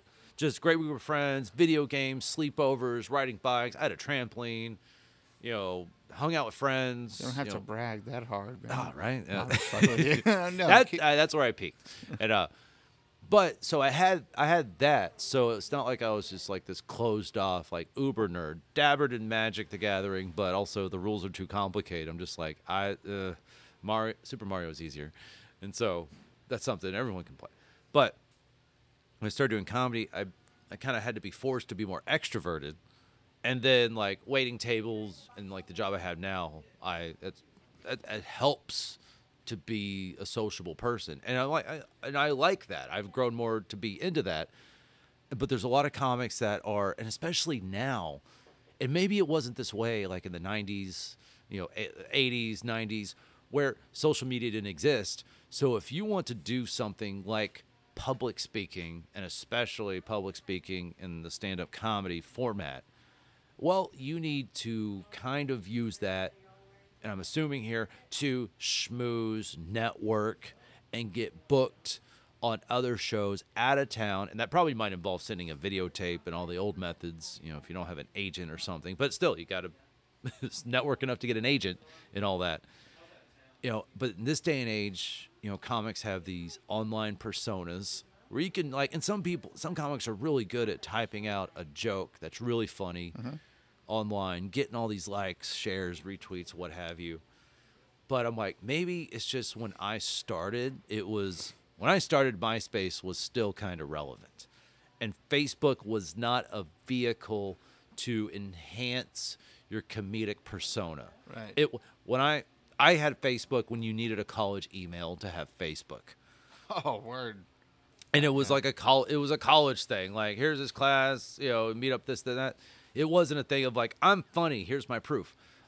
To me, that was going to do an open mic and writing jokes. And so but doing comedy for all these years and having these new comics come up, and they're kind of, it's cool. I'm not saying it's cool, but some think it's cool to be an introvert, and these like, I'm not sociable, I'm an introvert, but I do stand-up comedy. And maybe they just don't have the social skills of the comics of yesteryear. Just autistic as fuck. Yeah. They get whether they are or aren't. Either. I meant that to be insensitive. Yeah. But but it's also like they probably have subpar social skills. And also have jobs that may not need them or jobs at all. Who knows? Well, who's the kid with the guitar who was really, really good? Fucking shredder, man. He's younger than me. Like he's like 23, 24. You're talking like a comedian? Cock. No, he came up on the open mics that it was our general open mic. Oh, yeah. Well, damn it. I'm going to have to get with John on that because, like, as someone who only kind of sucks at guitar, this dude was bringing that in, like, very OG Bo Burnham style kind of thing. Oh, okay. Which I still haven't seen his Netflix special, but yeah, whatever. Either. Yeah, I'll get there. It's so weird. I don't like what. I've never been a big music comedy guy. I've been like, especially because when like Stephen Lynch was at his heyday, especially with my friends, with like, and it's kind of like Weird Al, where you make a funny song, and even like Lonely Island. Like I was at my buddy's place last time. We watched a couple of Lonely Island music videos. One we really laughed at because it's this one about Keenan being mistaken for Reba McEntire. Oh, dude. And so that one's so weird and off the wall. It's so good. We laughed our asses off. And then we watched Hanging Like My Nuts or whatever. Yeah. Yes, exactly. And that's so weird. And we still laughed our asses off. And then we watched the Michael Bolton one. Oh, yeah. And I was the only one even kind of laughing. But even that was like it had lost its luster from the first time we saw it. But the Reba McEntire one was really still funny because it was just so weird. And like, but with musical comedy, because it's a song, and some songs can just be, you know, like literally last night I'm working and we walked past a bar and fucking Hotel California's playing. No, Fat Bottom Girls was playing. Hell yeah. And those songs will be played ad infinitum forever. Like, but with musical comedy, because it's like comedy is so is good because it's on it's I quote Matt Groening, like paraphrasing here, like humor or comedy is pretty much just the unexpected. And so that's what's great about stand-up, because you don't know what the fuck they're saying, and they need to present jokes and all that context. But with musical comedy, because it is something that can be repeated, each time you hear it, naturally, it's going to be less funny. And that's why, like, Weird Al, Stephen Lynch, and, like, you know, Bo Burnham's, like, still a bit more eclectic here and there. Yeah. But, like, especially, like, Stephen Lynch and, you know, those guys... It's just, it's going to lose its appeal because it's a parody song, or it can be a parody song like Weird Al's case. It can be an original song, but it's still funny. So the funny part of the song is just not going to hit like the every time he's talking, it loses its appeal, loses its shine. Unlike an actual song, which is just a song. It's not supposed to be funny. It's just supposed to like hit that. Here we and go. You listen to it again because you like it. You know it's coming. It's not going to hit like that first time, but it's going to hit enough for you to keep listening to it till the day you die. And, you know, stand-up comedy can kind of be like that, but also if you watch a special, sometimes some are just that good, but also if you see stand-up comedy live, you kind of don't know what you're expecting. And that's what, you know, makes it kind of special to me. But musical comedy... Man, it's such a double-edged sword, and you need to be really fucking good at it in order to keep. You need to be a really good musician to begin with, and then be a good comic. Know how song works. So, if you don't mind me kicking you in the balls a little more, do it, please. So, I saw you say something on one of the social medias about there's a difference between being funny and having humor, or something like that. Was this literally like a day ago or something like that? Nah, it was probably a month or so. Man. Like, because you're a funny motherfucker, but like, I'm a funny motherfucker, but I don't have the nuance and shit that you do. Like, I mean, like, you're good at it. Like, am I making sense here? Like, you got it, man. Like. Yeah, you're praising me. You're making great sense. I mean, you can work a fucking room, man. Yeah. Like, you're good. Because that's the way I like to make jokes. And online, I can type some shit out that I think, like, if I'm typing something out online, it's because I think it's funny, and I don't really, you know. And I hate kind of being backed in the corner of modern day comedianship. Of I need to go online and make something that's like a joke every once in a while. When I started, an online comedic presence was not a thing. Mm. It was, I have nothing against the comics that realized that from the get-go. Sure. And we're just kind of like, oh, I can get my jokes out to who knows how many people. I got to get really on top of this and figure out how the algorithm and the formula works and all that. And I'm like, that's just innovation right there. I respect that. I was just kind of like, I'd rather just go to these open mics and get fucked up and have fun with my friends and then hopefully go make this into shows and at comedy clubs. And... That's kind of my point. That's kind of what I was getting at. Like, I can make dumb fucking comments that are funny here and there, whatever. Yeah, yeah. But, like, the nuance that... Yeah. You got, like, it's good shit, man. Okay. Yeah, so, like, that's more where I was going with it. Because I like to, there are comments, there are things that people can say that will get the,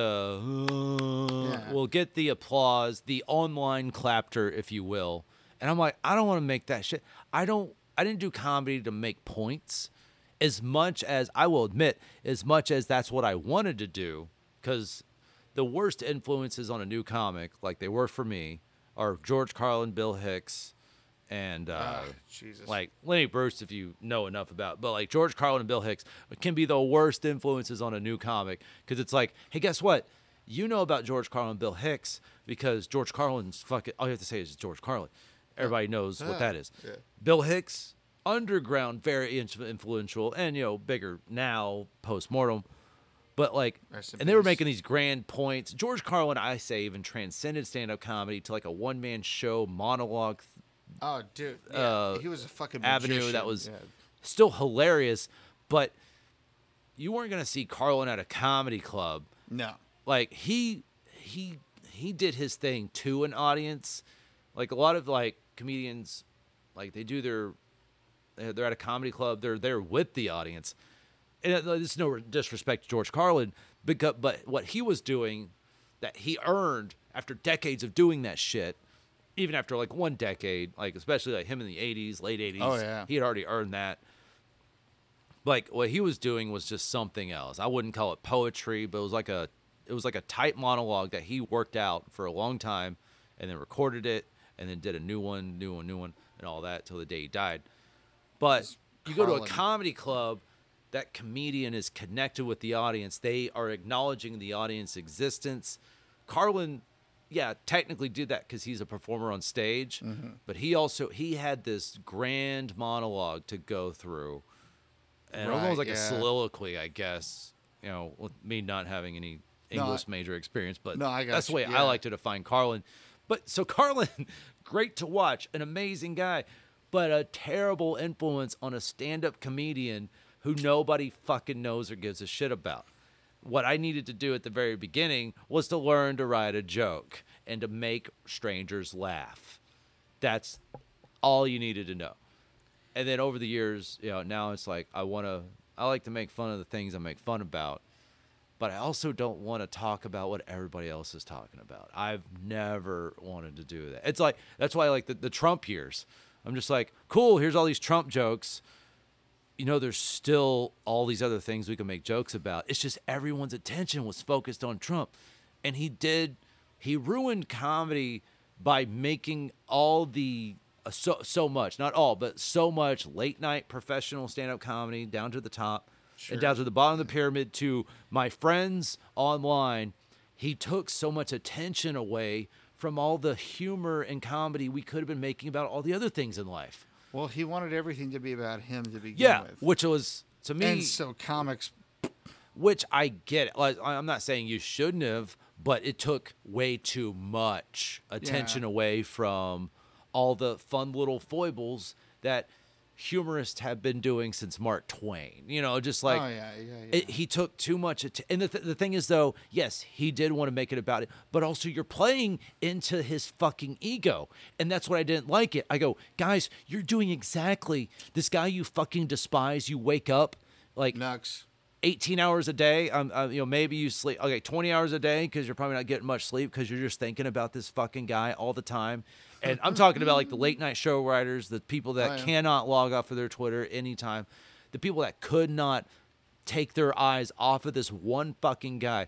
And it's just kind of like, hey, and I want to say, okay, maybe he did help people realize that, you know, hey, maybe the president does have too much power and maybe Trump isn't, you know, maybe it's kind of like a little too late for you to realize that the president has too much power. You should have realized that decades ago. But, okay, if you're recognizing this now, but also you are playing into what he wants. Because Trump, like, he's a fucking terrible human being, but he's very smart in the certain realms, like in marketing, showmanship, media, not saying, like, even social media, like, People existed to reply to his tweets. He's great. And that's just fucking sad. He's great at being a personality. Exactly.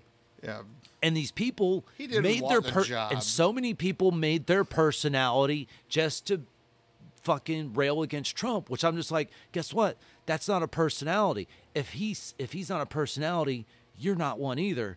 And I knew too many, and I'm maybe paraphrasing someone, kind of mimicking, copying someone I heard on a podcast. It's like, and this was like a journalist type, and they're just kind of like, I knew so many smart people who lost their fucking minds, and I kind of lost respect for who over the Trump years, like he was their sole existence. And I kind of feel the same way, but about comedians I know. To like literally everything he did or said, they needed to comment on, which I'm just like, guys, Like, if you don't like the president being the wrong guy, according to you, or like you should have realized one, I'm all about, hey, how about the president not that have that much power? And they only have so much power. Right. And the real power are the decades-long bureaucrats. But, oh, well, fuck that. That's just the deep state. They don't have any power. I'm just like, sure. No, that's where the power is. With the presidents previously, and even Biden now, it's like they know when to shut the fuck up. Mm. Like, Trump was just Covifi. Yeah. He was just Twitter all the fucking time. He could never shut his goddamn mouth. Like, really, what the president is a fucking icon or like a figurehead. Yeah. Wields a pen. Obama was very influential in the ACA, Affordable Care Act, Obamacare, which he owned. Like, whatever the Republicans are very, very good at rebranding shit and making it sound bad. Hmm. So, like, well, when a billionaire dies, maybe the inheritance should be taxed a little bit. Republicans will be like, let's call it a death tax. Oh, yeah, because there's the estate tax on the left and the death tax on the right. Yeah. So Democrats want to tax you for dying? No. Where'd you come up with that? Fuck it. But well, if then just go on to play devil's advocate. If there is an income tax and that income was taxed along the way, and they die and they want to inherit it, that is double taxation. Yeah. Okay. So cool. But also, yeah. But there you go. And that's one thing is like some people will be like, well, no. It's like, but also if you own it, you'd be like, yeah, I don't care. Which I respect that. Well, most people who disagree with that would be like, well, with the quote unquote death tax are also thinking about their inheritance. Yeah. Oh, yeah. Of $100,000 or something from their mom or dad, which I don't even think is taxed to this day. No, it's not. Yeah. That's the point. You have to go to me. The class warfare, I'm just like, when people like, that's one thing I hate about class warfare is how people define class and everything.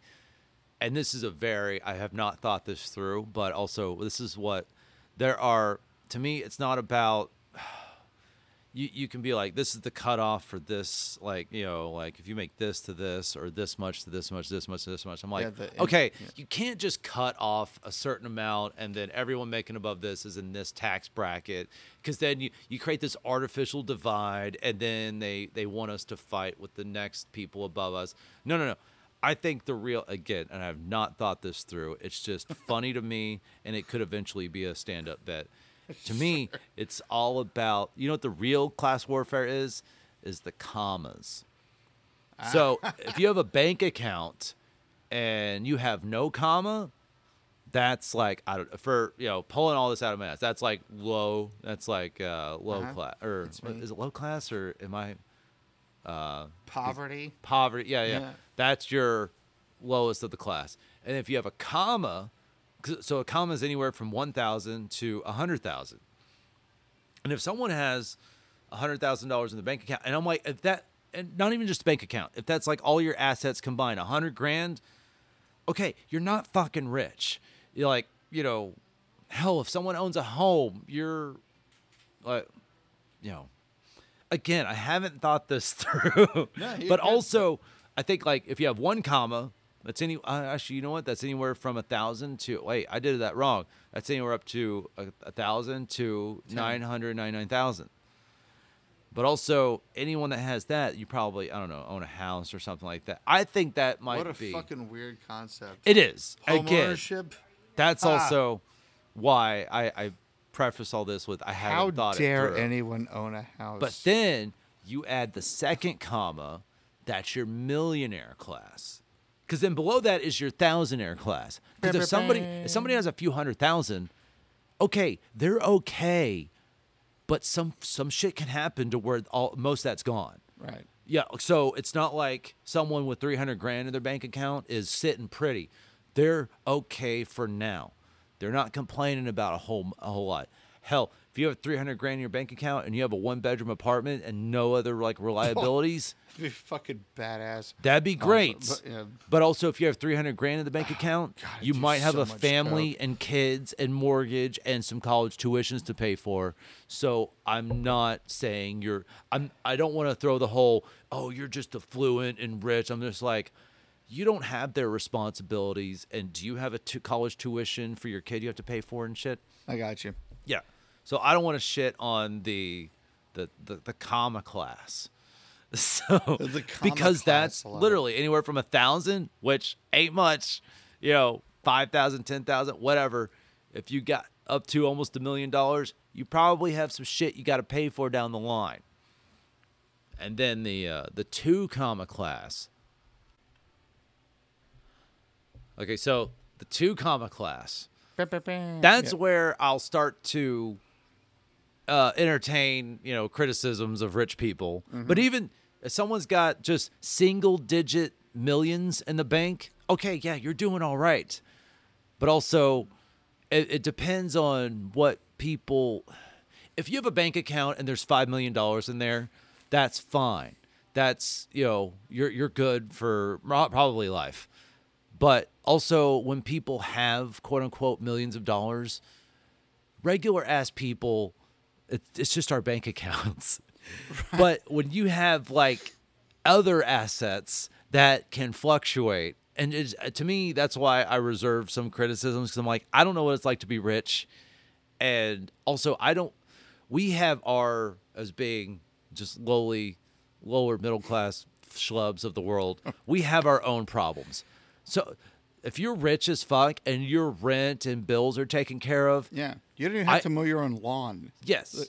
But I do believe if you're that rich, you have a whole new set of problems that we might know about maybe or maybe not, but we can't comprehend. We can't afford those problems. True. But also, let's say you own a business, but also like, oh, if this stock goes too far down or the numbers aren't as good, I'm fucked. And that's we both have stresses in our life. That's why like I reserve my criticisms of the rich for especially the 3 comma club. Now, okay. 3 comma now club. I say 1 comma. Band name called it. Sorry. Again, this has not been all the way thought out. $5 million versus $30 million. That's literally 6 times as much as the $5 million guy. And I love the idea of someone with like $10 million getting looked down upon by someone with $100 million. Because that's 10. I'm worth 10 times as you, you millionaire piece. You are barely a millionaire in my eyes. I love that. Even there's class warfare, and you can divide this up. Yeah, I just like the comma thing because everyone knows what a comma in a bank account is, and like I brought this up. I'm just like, yeah, I have a comma in my bank account, and someone's like, ooh, fancy. I go, I know, right? You don't have to brag. And it's literally the difference between $900 and $1,000. Like that's, not. I got more than $1,000 in my bank account, but that's the comma. I think. Comedy wise, sure. As a comedic point, and not again, I don't do comedy to make points about the world. It's just fun little things like comma class warfare. I have a decimal in my bank account. There you go. Well, we all technically do. Even if it's negative, there's still the decimal in there. It is negative. But decimals are pointless. I have a master's degree to be broke as fuck. Any whoozle. But like, and that's what's to me is even funny thing about just like your barely millionaires or low cost millionaires. Mm-hmm. Hell, someone with $100 million, you're good for the rest of your life and generations preceding you, versus someone with 600 million. And I'm like, so, but that's the whole thing. But then you get to the 3 comma club, then the gloves are off. Fuck you. Like, you can be the cool. That's what I like about, like, I don't. That's why I think it's funny about Elon Musk. He's like, I'm the cool billionaire, and I prefer my billionaires to keep their fucking mouths shut and just like, if you were put on this earth to make money, do that. Because some people are just that inclined. Like, some people can make great music. Some people are really good at a certain skill craft. Sure. Some people are just born to crunch money. The numbers and to see trends. And, hey, I didn't invent the fucking stock market, but I see how this shit can work. I see how it works and doesn't work, and I'm going to put my money here. I didn't invent the put option, the shorting, whatever, but this is how the game's played, and it's just like fucking people playing poker and playing the casinos. Yeah. And, like, so there are some people... It's formulaic, man. Yeah, exactly. And there's some people on this earth that can just play these numbers games and can make a fuck ton of money. And maybe or maybe not, there's a greed element in there. And maybe these people are just kind of like, yeah, I gotta, like, I don't like Warren Buffett. I do like how he still has the same, like, pretty, like, you go over to Lake Arlington, you're finding a house that, like, Warren Buffett still lives in to this day. Right, yeah. I like that. I don't like him being... I don't mind him being that fucking frugal and like he's not a showboating billionaire piece of shit. He's not like Bill Gates going out there and being like, I created software, take this vaccine. It's just kind of like you're stepping out of your lane. Warren Buffett also makes it a point to take care of his people. His children? I think he cut them out. As far as far as I've heard, like I think that was like, Gates. There was like a secretary that was like getting nothing from a company that he owned. And he was just flying through pretty much. It was, what the fuck? She's making $11 an hour or some shit. No, that's fucking silly. Everyone should be paid well. Yeah. So, like, Warren Buffett, I don't know. And, like, I'm paraphrasing, and this is definitely hearsay, but he's not Jeff Bezos. Yeah. Like, Bezos is firing people for taking piss breaks. Yeah. Like, and so fuck I don't that. Mind. And he doesn't add anything to society. I'm not angry at the Buffetts of the world. Yeah. Like, fuck Jeff Bezos. Yeah, I'm angry at the Bezos of the world. There you go. Yeah. And why... Well, nobody will do that, but if you want to get after Bezos, we should start harassing your everyday Amazon drivers. But no one's going to do that because it's like, well, they're part of the shit out of Amazon. That would be interclass warfare. I'm just like, well, you're never going to meet Jeff Bezos. I know what you mean. When you're at a gas station and an Amazon driver comes by, hassle him or something. That is extremely mean to say. But hey, it's a bottom-up approach. You're not going to burn down an Amazon warehouse. You're not going to do that.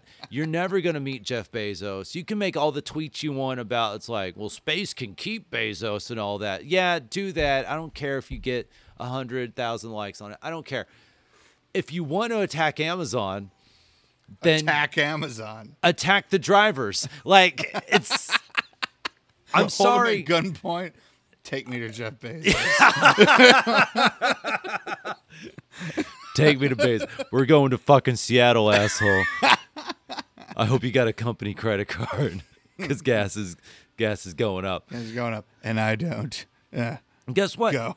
Where's the vitriol for Warren Buffett is from people that have $1 million that may not like him saying anything like something. Right. He shouldn't say shit about Bitcoin or something. I'm like, well, no, Warren Buffett. He's I remember this thing I watched, this documentary I watched. I'm like, he was, as a kid, he went to his local gas station and looked in the fucking garbage can for bottle caps. And from that was like on the ground market research for him as a kid. He was and he got all these bottle caps and he put them all out. And he's like, oh, people are buying a shit ton of Coca-Cola. And then like decades later, he bought a fuck ton of shares of Coca-Cola. When he was like 20 or something. Yeah, because he's like, motherfuckers like Coca-Cola. And so I'm going to buy that. And guess what? He's made a lot of money from that way of looking at things. And to me, I'm just like, he didn't invent capitalism, money. Right. He didn't do that. He saw how the formula, and it didn't exist on a piece of paper. It was in front. The system we live in. Yeah. And it's the system we've always lived in of human beings needing things to, we're beyond where we need to survive. Yeah, and things can be hard for people. I get that. But we're literally sitting in air conditioning, drinking beers right now. Sure, yeah. We're stuck in our own dicks right now. As a kid, yeah, I wish. I just didn't get the belly in front of me. But, like, he literally got bottle caps. Like, what? He didn't need a madman to be like, this is what you need. No, he, as a kid, he was just like, if people buy soda bottles in the glass bottles, they throw the caps in the garbage. Oh, shit, the caps are in the garbage. So he looked at the things in there. He's like, oh, this is what people are buying. So I can make a nickel recycling and he probably fucking recycled them because he's a very frugal guy and knows when he can make a penny.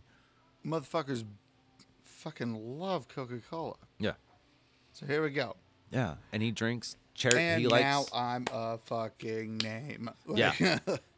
But he's not. He's never showboated it, and like. Again, I'm going off the documentary. Yeah, his wife would literally lay out to the fucking penny. Now this is just kind of like, dude, can't you hand him a $5 and just get the change and throw it in your cup, throw it in your drink holder like the rest of us? He literally had the change set out for his McDonald's breakfast, and I was just like, what an old frugal piece of shit goober, dude. So I tell you who the worst tipper I've met in my life, Mark Cuban. Really. Yeah, that guy needs to... You know, the one good thing he did was 2011. Because, like, from 2000, you know, the playoffs, 2006, you know, Mavericks playoff runs, he was always just this asshole in the stands just yelling. It's just like, dude, we know you're the owner of the Mavericks. And his jeans and stuff. As hard it is to properly referee an NBA game... because that shit goes so fast, and you can call so much, you know, referee error and all that. You know, and then you have Tim Donaghy, that, you know, a literal guy that's come out, you know, it's like, I fix games, you know, it's been like, oh, yeah. Either actually judiciously or socially prosecuted for all that. So it's like, hey, the one good thing that guy did, 2011, he was in the stands, he cheered and everything. He shut the fuck up. And let the Mavericks play. Was not a voice, an owner of the team yelling at the refs from the crowd, because he saw how much, and they did get fucked over in 2006. Yeah. Dwayne Wade went to the line too much in those finals, but he shut the fuck up in 2011, and the Mavericks won a championship. And now he just doesn't know when to shut the fuck up, even about all this other shit. But that's crazy. He's a bad tipper. Is that something Terrible. You saw firsthand?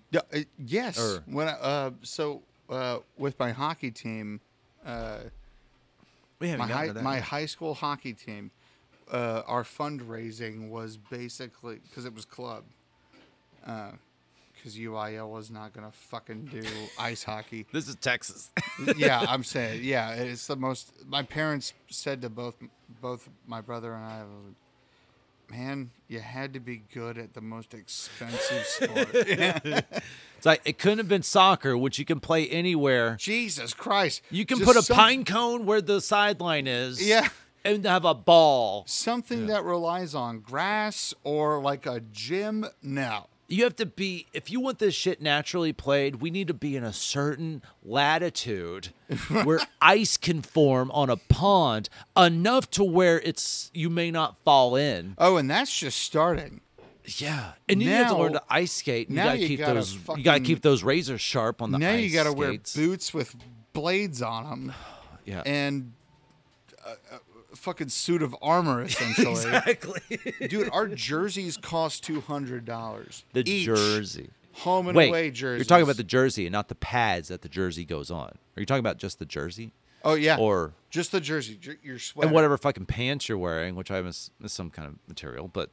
Our entire suit of armor, so to speak. Yeah. Top to bottom is about $1,000. Is that including the helmet and everything? Like, you said top to bottom, ice skates to the helmet.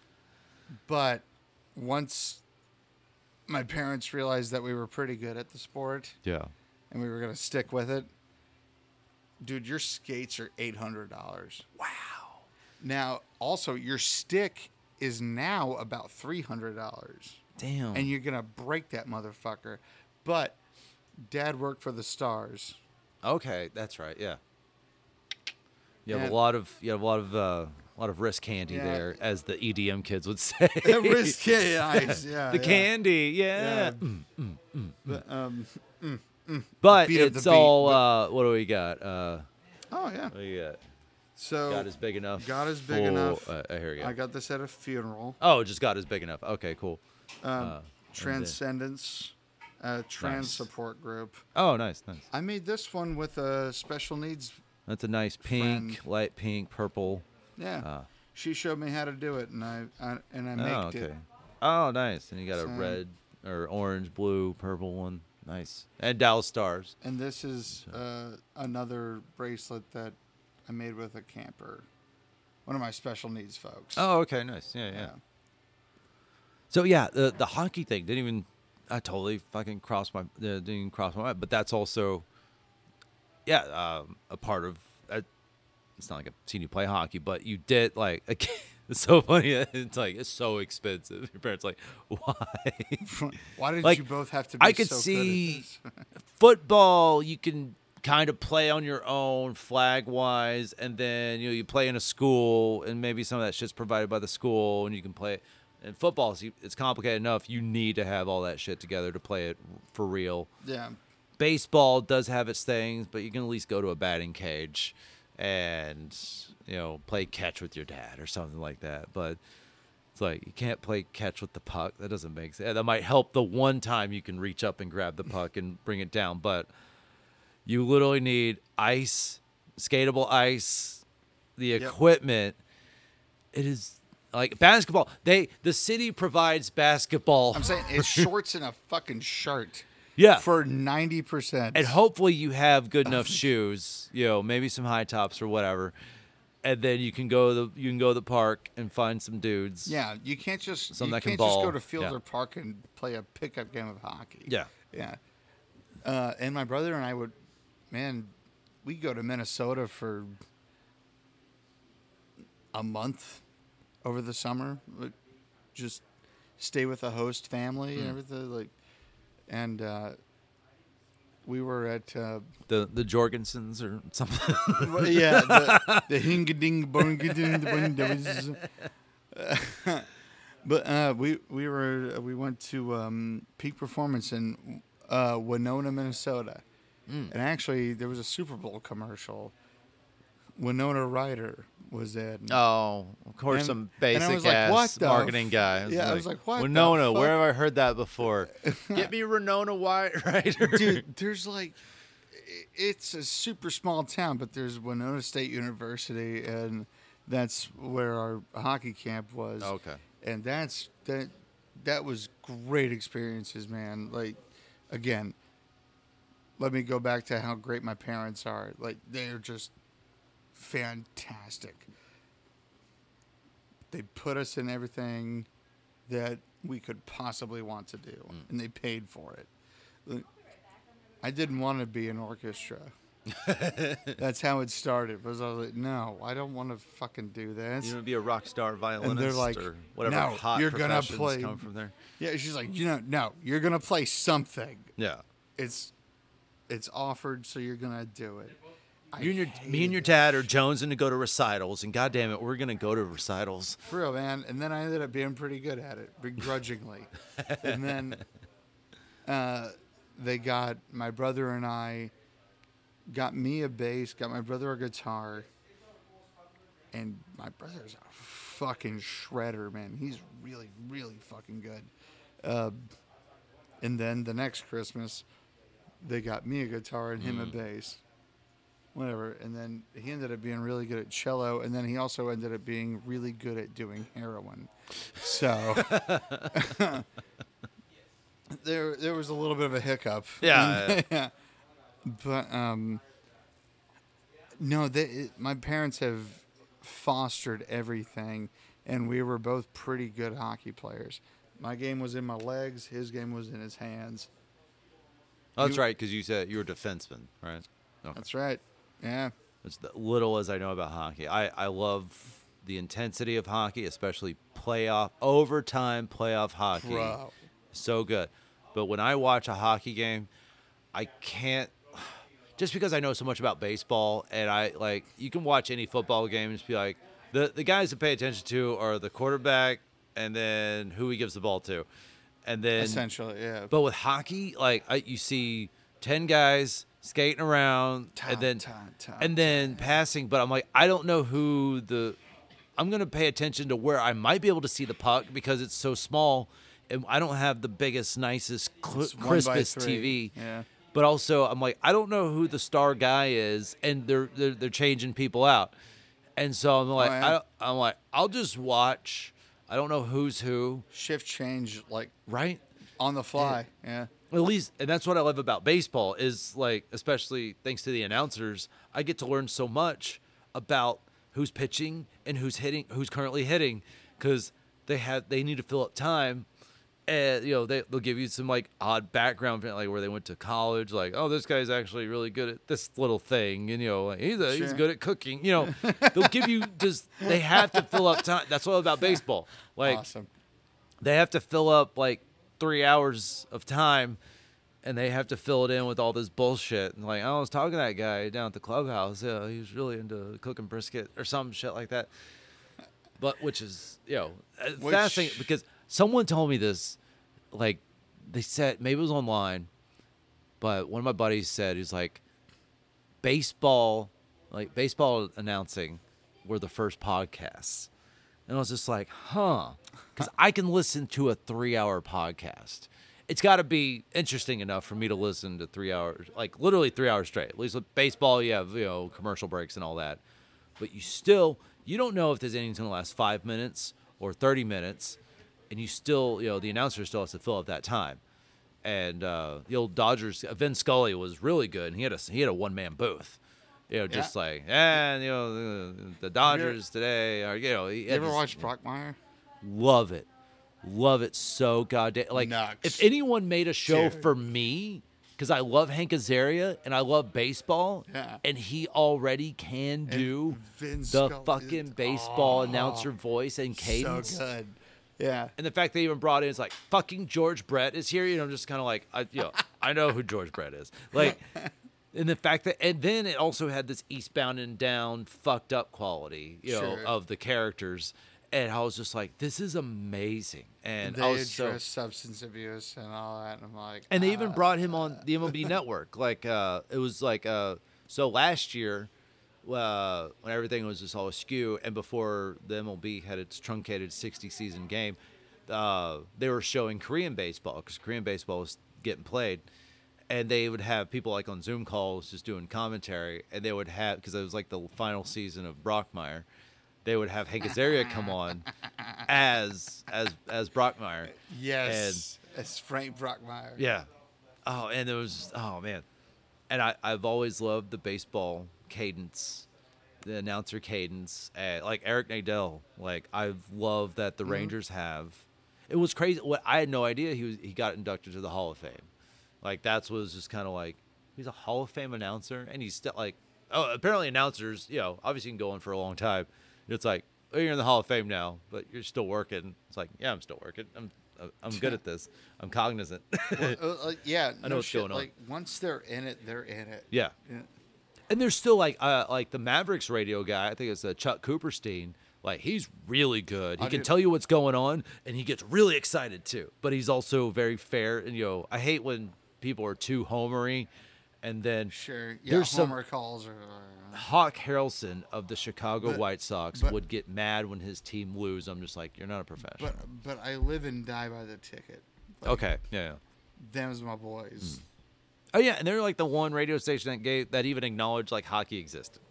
Yeah, and I think they even found that the Exterminator. One, they're kind of like punk rock. This is kind of like how they started. As little as I know about that, they're just kind of like There's already a couple of like, you know, sports radio here, and it's also like, but we also love hockey, so we're gonna talk about hockey. We're gonna talk to people on the Stars. Oh yeah.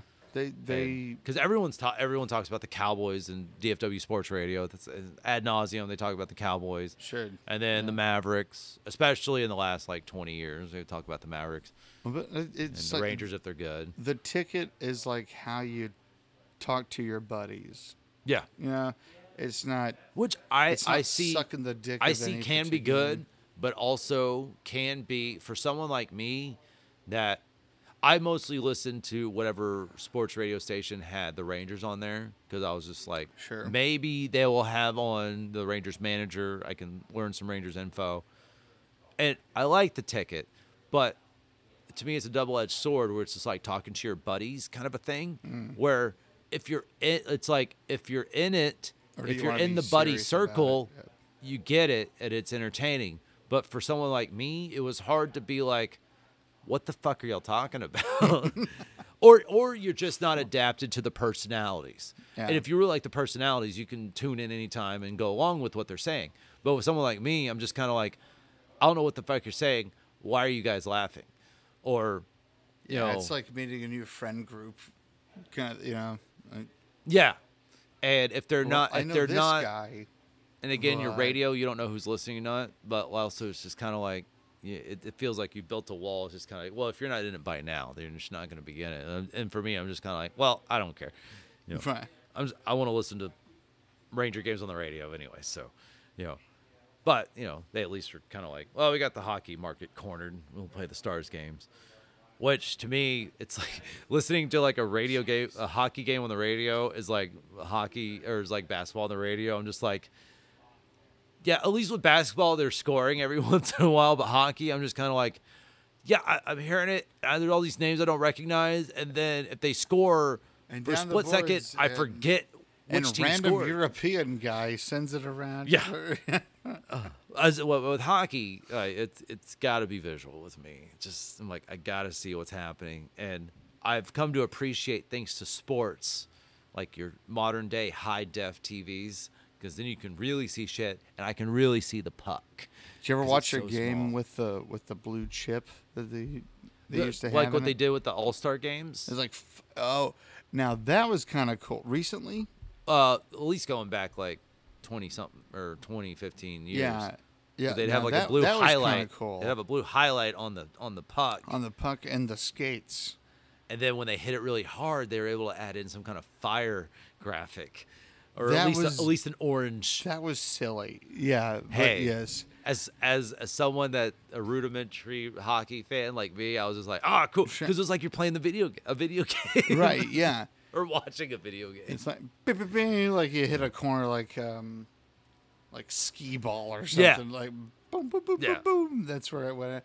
Now, in like the '90s, I think Fox Sports they put a chip in the puck. So, like, it was just rad. This blue trail behind it. Okay, yeah. And, excuse me. No. My buddy Regis opened a podcast with, like, a bunch of burps or something like that. I'm just fucking like, hey, let's go. I'm like, I would be like, dude, you're as old as I am. Come on. Like, every now and then I'll go back and watch, like, highlight reels of old heads in hockey. And... like, oh, Teemu Selanne fucking ring her off the bar. And then, oh, that game was covered by Fox Sports. And, like, you can see it rattle around in the net. Mm. But there's, like, a trail of blue behind it. So that's how they were trying to get people to see the puck. Yeah, all that. Which is great for me. Is little because I'm like, I don't know any of these names. I'm like, is Wayne Gretzky playing? And then being a DFW kid, I'm like, is Mike Modano playing? Do you know how good Wayne Gretzky was? I've watched some videos and I kind of comprehend it, but continue. He could have never scored a goal and still be the all-time leader in points. So points also includes assists. Yes. So, okay. The last two points, guys. Points include anything else. So you score a goal yourself, you get a point. But if you assist on a goal, you get a point. Yes. And that's how you get points. There's nothing else, right? Right. Okay. So, like, say that you pass the puck to me, I pass the puck to Emily, and Emily scores. Okay. Then we all three get points. Really? Okay. So she gets the goal, but on the end of the score sheet, it's a point for each of us. So, unlike basketball, an assist goes, like, to the previous pass, too. So, it's like, I pass to you, you pass to that person scores. There's 3 points awarded. Yeah. To the pass. Okay. So the basketball, as far as I know, it's like I pass to you, you shoot and score. Like you shoot, like you don't even like take a step or a dribble. You gotta fucking shoot. It's assist to point. So anyone that doesn't know, we have one audience member is Emily, who partied with Seth last night and helped him. This was not supposed to happen today, but then Seth replied back a couple hours later after saying he couldn't make it, to saying, you know what, fuck it, I'm gonna make it, because you were at a baby shower last night. We were showering in babies. Yes. Ah, showering in babies. That or you're supposed to. That sounds like some deep, dark, occult shit. So, yeah. Which I thought you were a Christian, so I don't know what to do. I thought I was too. Apparently I'm just not. I'm not up to date on modern religions. But it was a very good time. Very hungover drive back. You've from Midlothian. Midlothian, you said, yeah. Which is a very out of the way town that I only know about one because it exists, but and it's like southish of where we're at. Also, my job's had me work out there a couple of times. But also, I remember going to, when I first got into like hardcore shows, that there was at least a band or two, a like Christian metal band or two from Midlothian. I'm like, a town this small produced an entire band that's competent to play a very specific genre such as Christian metalcore. Yeah, I was gonna say that's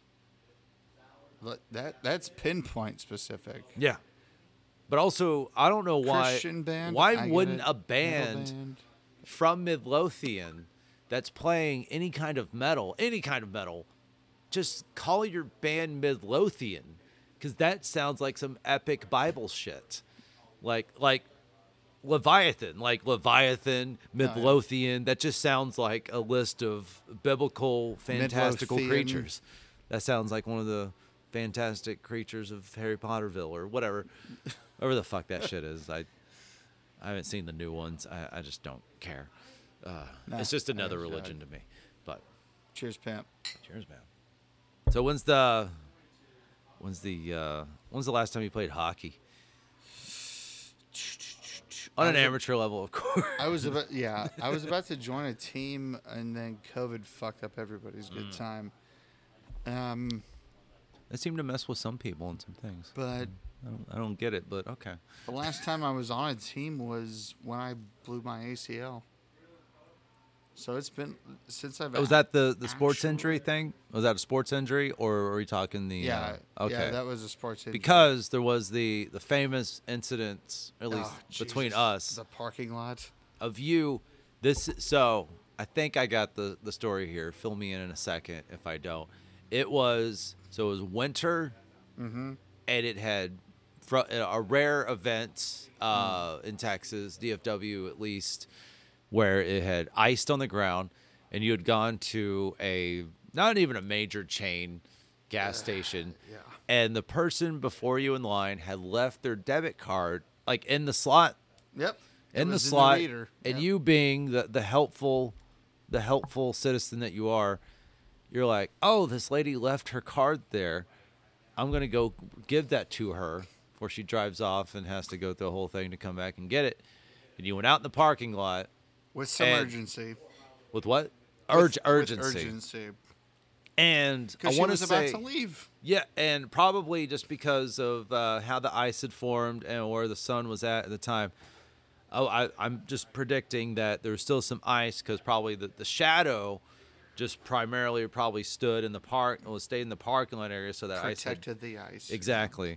And you went out just to give this lady her debit card and then slipped on the ice and royally fucked up one of your legs.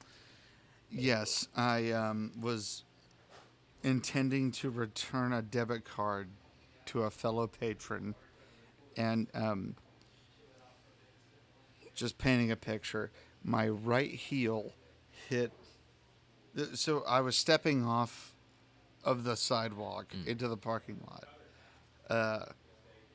and it hit a patch of ice, and my right heel went straight out from under me, and my left knee came down at a 90-degree angle, and it popped my kneecap in half. Oh.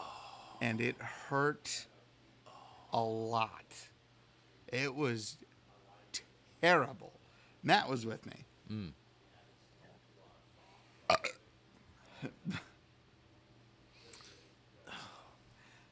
And he says that he saw me walk across the parking lot and drop out of sight.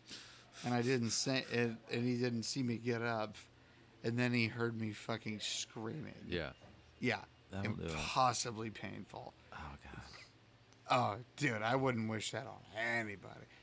Oh, God damn. I remember you posting about that and all the eventually you lawyered up, got, settlement and everything. I remember us meeting up, having some conversations. You're still in the brace or cast or whatever you had. And then you talk about all the things you had to go through, to get and what's talk about some fucking just shitty fucking karma. It's all I wanted to do was to give the, you could have just not done it. And then that person would have been like, oh, I left the thing. And, was she already in her car? Yeah.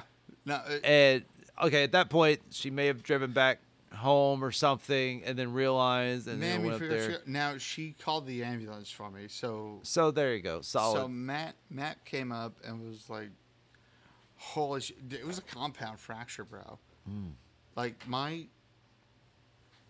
For the fans. Hold on, I'm gonna show you this X-ray. There was a piece of bone about the size of my the top of my pinky here, okay, poking through, skin, my goddamn skin. Oh, yes. Oh, that's not where it's supposed to be. Oh, gross! It's your knee bone, and I see. So those two pieces above are supposed to be one piece. One piece, and that's your kneecap. Uh-huh. But instead, what I'm looking at is an X-ray of your knee, slightly bent. Said no. Slightly bent, and there's a piece. They both look like ice cubes. One's on top of the knee. One's below the knee. You can see that. And there's supposed to be one. Correct. And that's the disgusting one that's poking through the skin. I'm calling that disgusting, and it's an X-ray, and there's no real life detail to it. Dude. Well, there's your problem right there. Yeah. Oh, that's so bad. I remember that being a whole fucking thing for you. Oh God. Yeah, man. I also hey. And you haven't done top, bro. Yeah. Just hit my hand. Okay. I did that. I often forget how long I've known you. No, dude, it's been a while. And I really appreciate all thanks to this awfully run burrito chain that is still okay. It's still I ate at one in Hearst a few months ago because I went and did my buddy's podcast, and he lives in Northwestern Hills, so I was just like, all right, got off work, I need some dinner. Got there decently healthy shit. Not when I worked there, because it was just constant cups of beans, rice, and meat and queso. Oh, dude. And I was just stress eating. There was a time where our GM, motherfucker Blair, went out of town, and I was just like, I just got promoted, and you're going out of town now? Okay. And then, so that whole week, I did not have one solid shit, because I was just stressed the entire time. Dude, in retrospect, I should have just I wish I could have been cool, cool minded enough to be like, whatever, fuck this shit, it's not any big deal. But I was fuck me for treating it seriously, and I'm realizing I got more good management experience from booking comedy shows than I did from being a shift manager at a managing Freebirds. Comics sounds fucking exhausting. That would be better to, pitch at a job interview of just kind of oh, you're a shift manager at Freebirds. I go, you know what's going to be better? I'll tell you about managing comedy shows. There are some comics I know that are really funny, but also kind of irresponsible on the owning a car front. So what I'll do, this comic lives in Denton. What I'll do is book another comic in Denton who I know is good, competent, everything, but I know for sure they have a car. So I won't even tell them, hey, I'll tell that comic, hey, also I hit up this person, but I will let them know that I've booked someone that lives near you that has a car. That way they will hit up that person about getting a ride to my show. So pending like a car accident or something, both of these comics will show up at the exact same time. Because I know one comic doesn't have a car. Because I know these people, that's how good I am at managing things. And then, blah, blah, blah, running a show. I have public speaking experience. Hire me, blah, whatever. Haven't had to do a job interview in a long time, thank God. But yeah, thank Christ. But I kind of want to go on a job interview so I can pull the whole. I've managed comedy shows. I do stand-up comedy, but also I've booked and managed shows, and be able to throw that in there. Be like, hey, here's why I'm qualified for this job. Hire me. When I work at MHMR, I'm definitely going to take your resume if you decide to, and go to the supervisor and be like, he's the guy. He definitely knows how to deal with retarded people. Hey, if the money's right, I'll do stand-up for anybody. Maybe not organically, but he's got it. Well, I appreciate the reference. Yeah. How are we feeling? Oh, we're at 2 hours and 20 minutes. I'm cool to wrap this shit up if you are, man. I'm good with it, and I really appreciate. Well, it's good to see you again, man. It is great to see you. It's been really, really long time. It has. And it's a proper hangout. Yeah. This has been fun, and thanks for bringing me. Hey, if you buy podcasting equipment, you can force people to hang out with you, and if you know the right people and the right awesome places, you can do it at a place like Dr. Jekyll's Beer Lab in Pantego, Texas, where 76013. There you go. Wait, what's the street name then? Park Row? Is that the intersection? Of... Oh wait, that was the zip code you said. Yeah. Oh, okay. Park Row and Bowen. There you go. Pantego, Texas. Across from the Aldi. 1420. 1420. 1420 Park Row Drive. Because you did. Pantego, Texas. You did work here. You also worked here. I did. Like a couple of years ago. I did indeed. Which is great for you because you like beer and you know enough about beer to pour it and tell people about it and to roll with bar conversation. But in this case, so sitting down, you're on the other side, standing up and making money. But also this place, it's not a high volume dive bar place where it's just come in for some cheap. There's no liquor here, so if you're gonna get fucked up, it's gonna be on some pints of good beer. Yeah, which is good for the people selling it, and it's a very, very good low key hang. It is. So it totally is. So if you want to go get some beer and you don't want to deal with fucking dickheads, yeah, this is the place. Dr. Jekyll's Beer Lab. And if you want to nerd out and actually talk about beer, which is fine for me for a little bit, but after a certain point, I could care less. Go to you can go to a brewery for those conversations. Sure. Here, you can still have those conversations, but also you're at a really cool hangout spot with no TVs, which is a bold move that I very much respect. There could still be one TV that, there was one here, but all it did was flip through the menu. And maybe future events, right. But it wasn't on anything, which I love. It pains me to say it's a throwback to the way a lot of bars were. Yeah, plenty of bars had your shitty tube TV with the fuzzy baseball game on or something, but here it's you come here to drink good beer and have a conversation. Yeah, and they got the right guys here. Maybe one of the bartenders, Nathan, plays too many of the top hits of the grunge Seattle area. I wish Nathan would get in. Dude, Soundgarden has things besides Black Hole Sun and the other four of the top five that Spotify has. Go deeper into the catalog. Right. Maybe. Yeah. Hey, maybe play some Melvins. Go to Sunshine's Jukebox. Yeah. I like Nathan because he worked at also.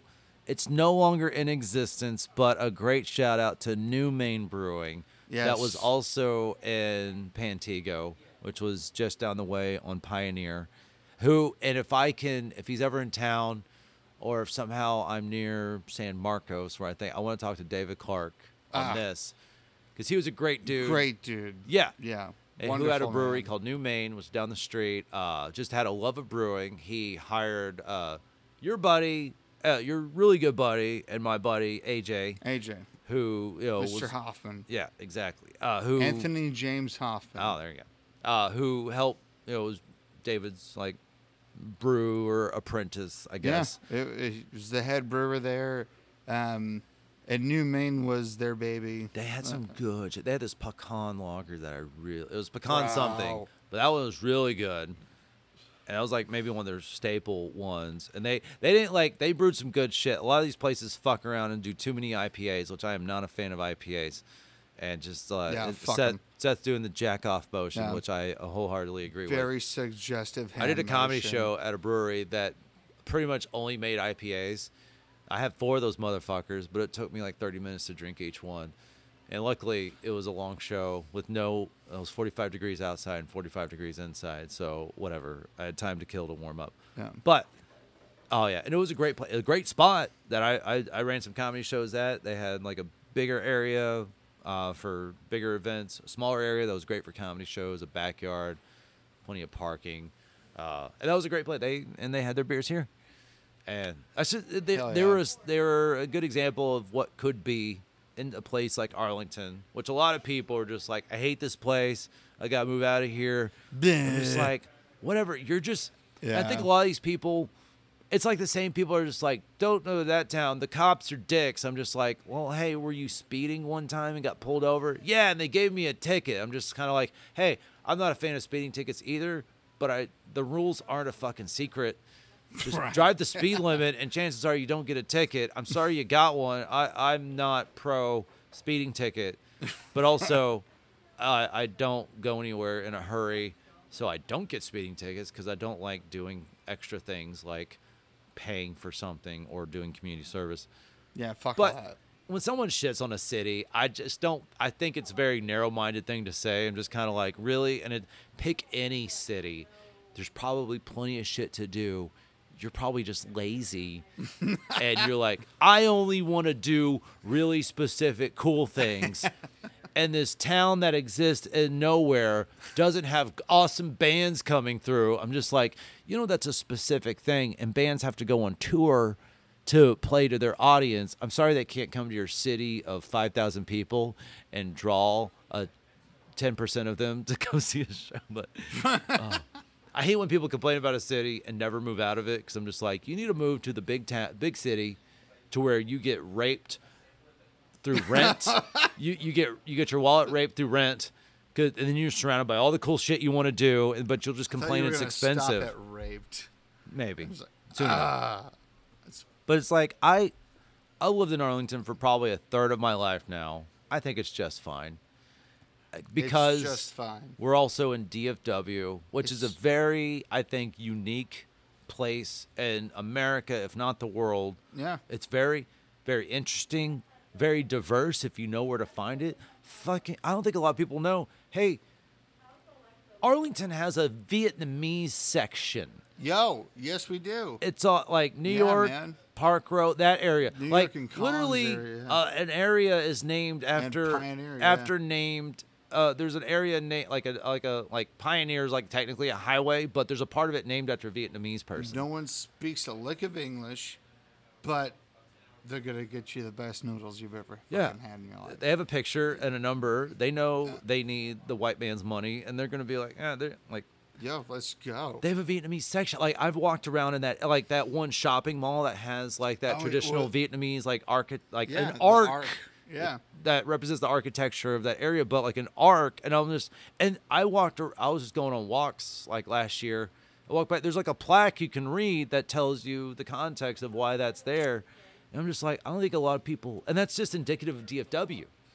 Like I lived in Euless for a little bit, and I was actually in Denton working one time, and a guy told me why there's so many Tongans in Euless. And that's just because that's where, like... Because they want to win football games.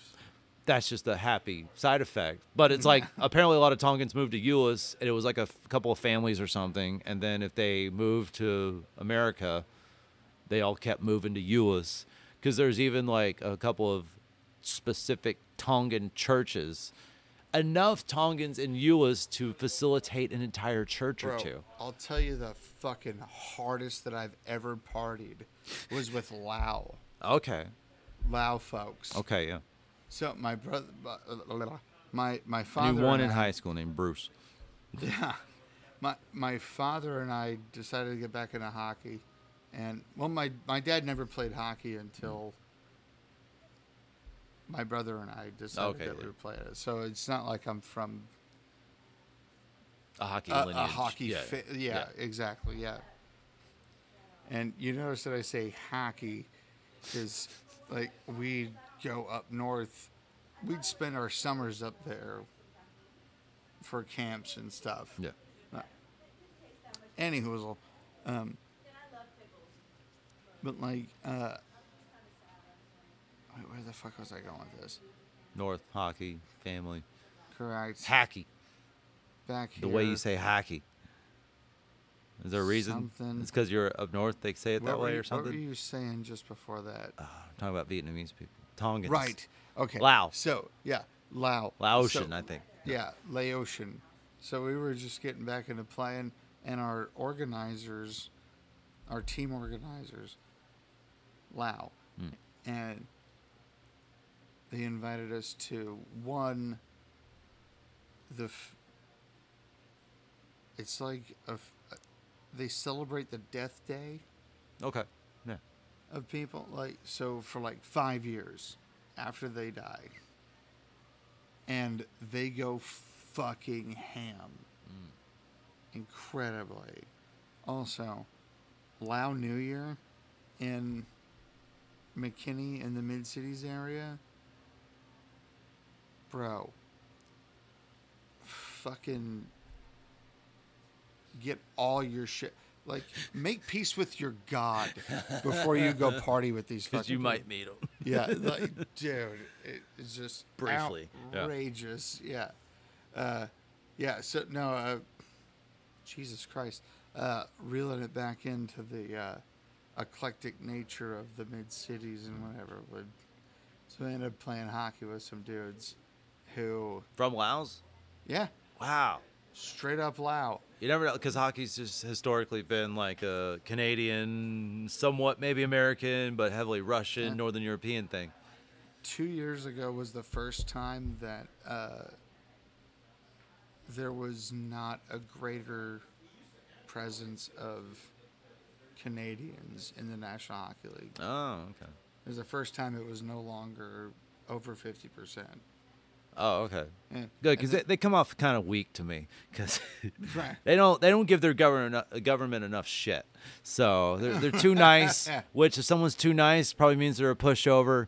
And there's literally curfews still going on in Canada now, which is kind of like, hey guys, I don't think you're that. You're a part of North America. You're not in name only. Yeah, right.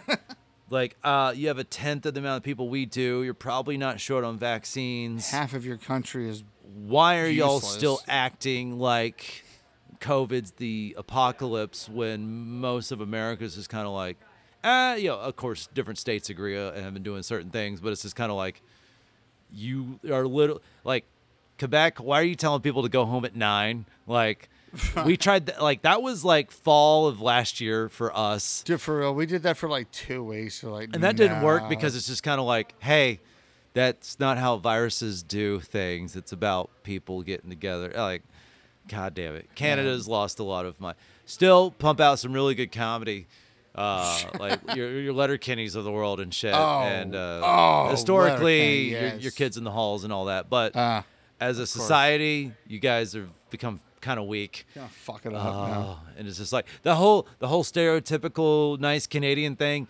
Really, you really shot yourselves in the foot, and you really put your dick in your own asses when it came to something like COVID, which gave governments all the rights in the world to literally destroy businesses. Do whatever the fuck they want. And exactly do. And I hate how a lot of people don't seem to mind all that. I'm just like, guys, you hate when government, like, I'm always wary of government. I'm not a government guy. I know. But also I'm like, oh, wait, like, and I haven't been that way since 9/11, where it's just kind of like, oh, terrorism's around the corner.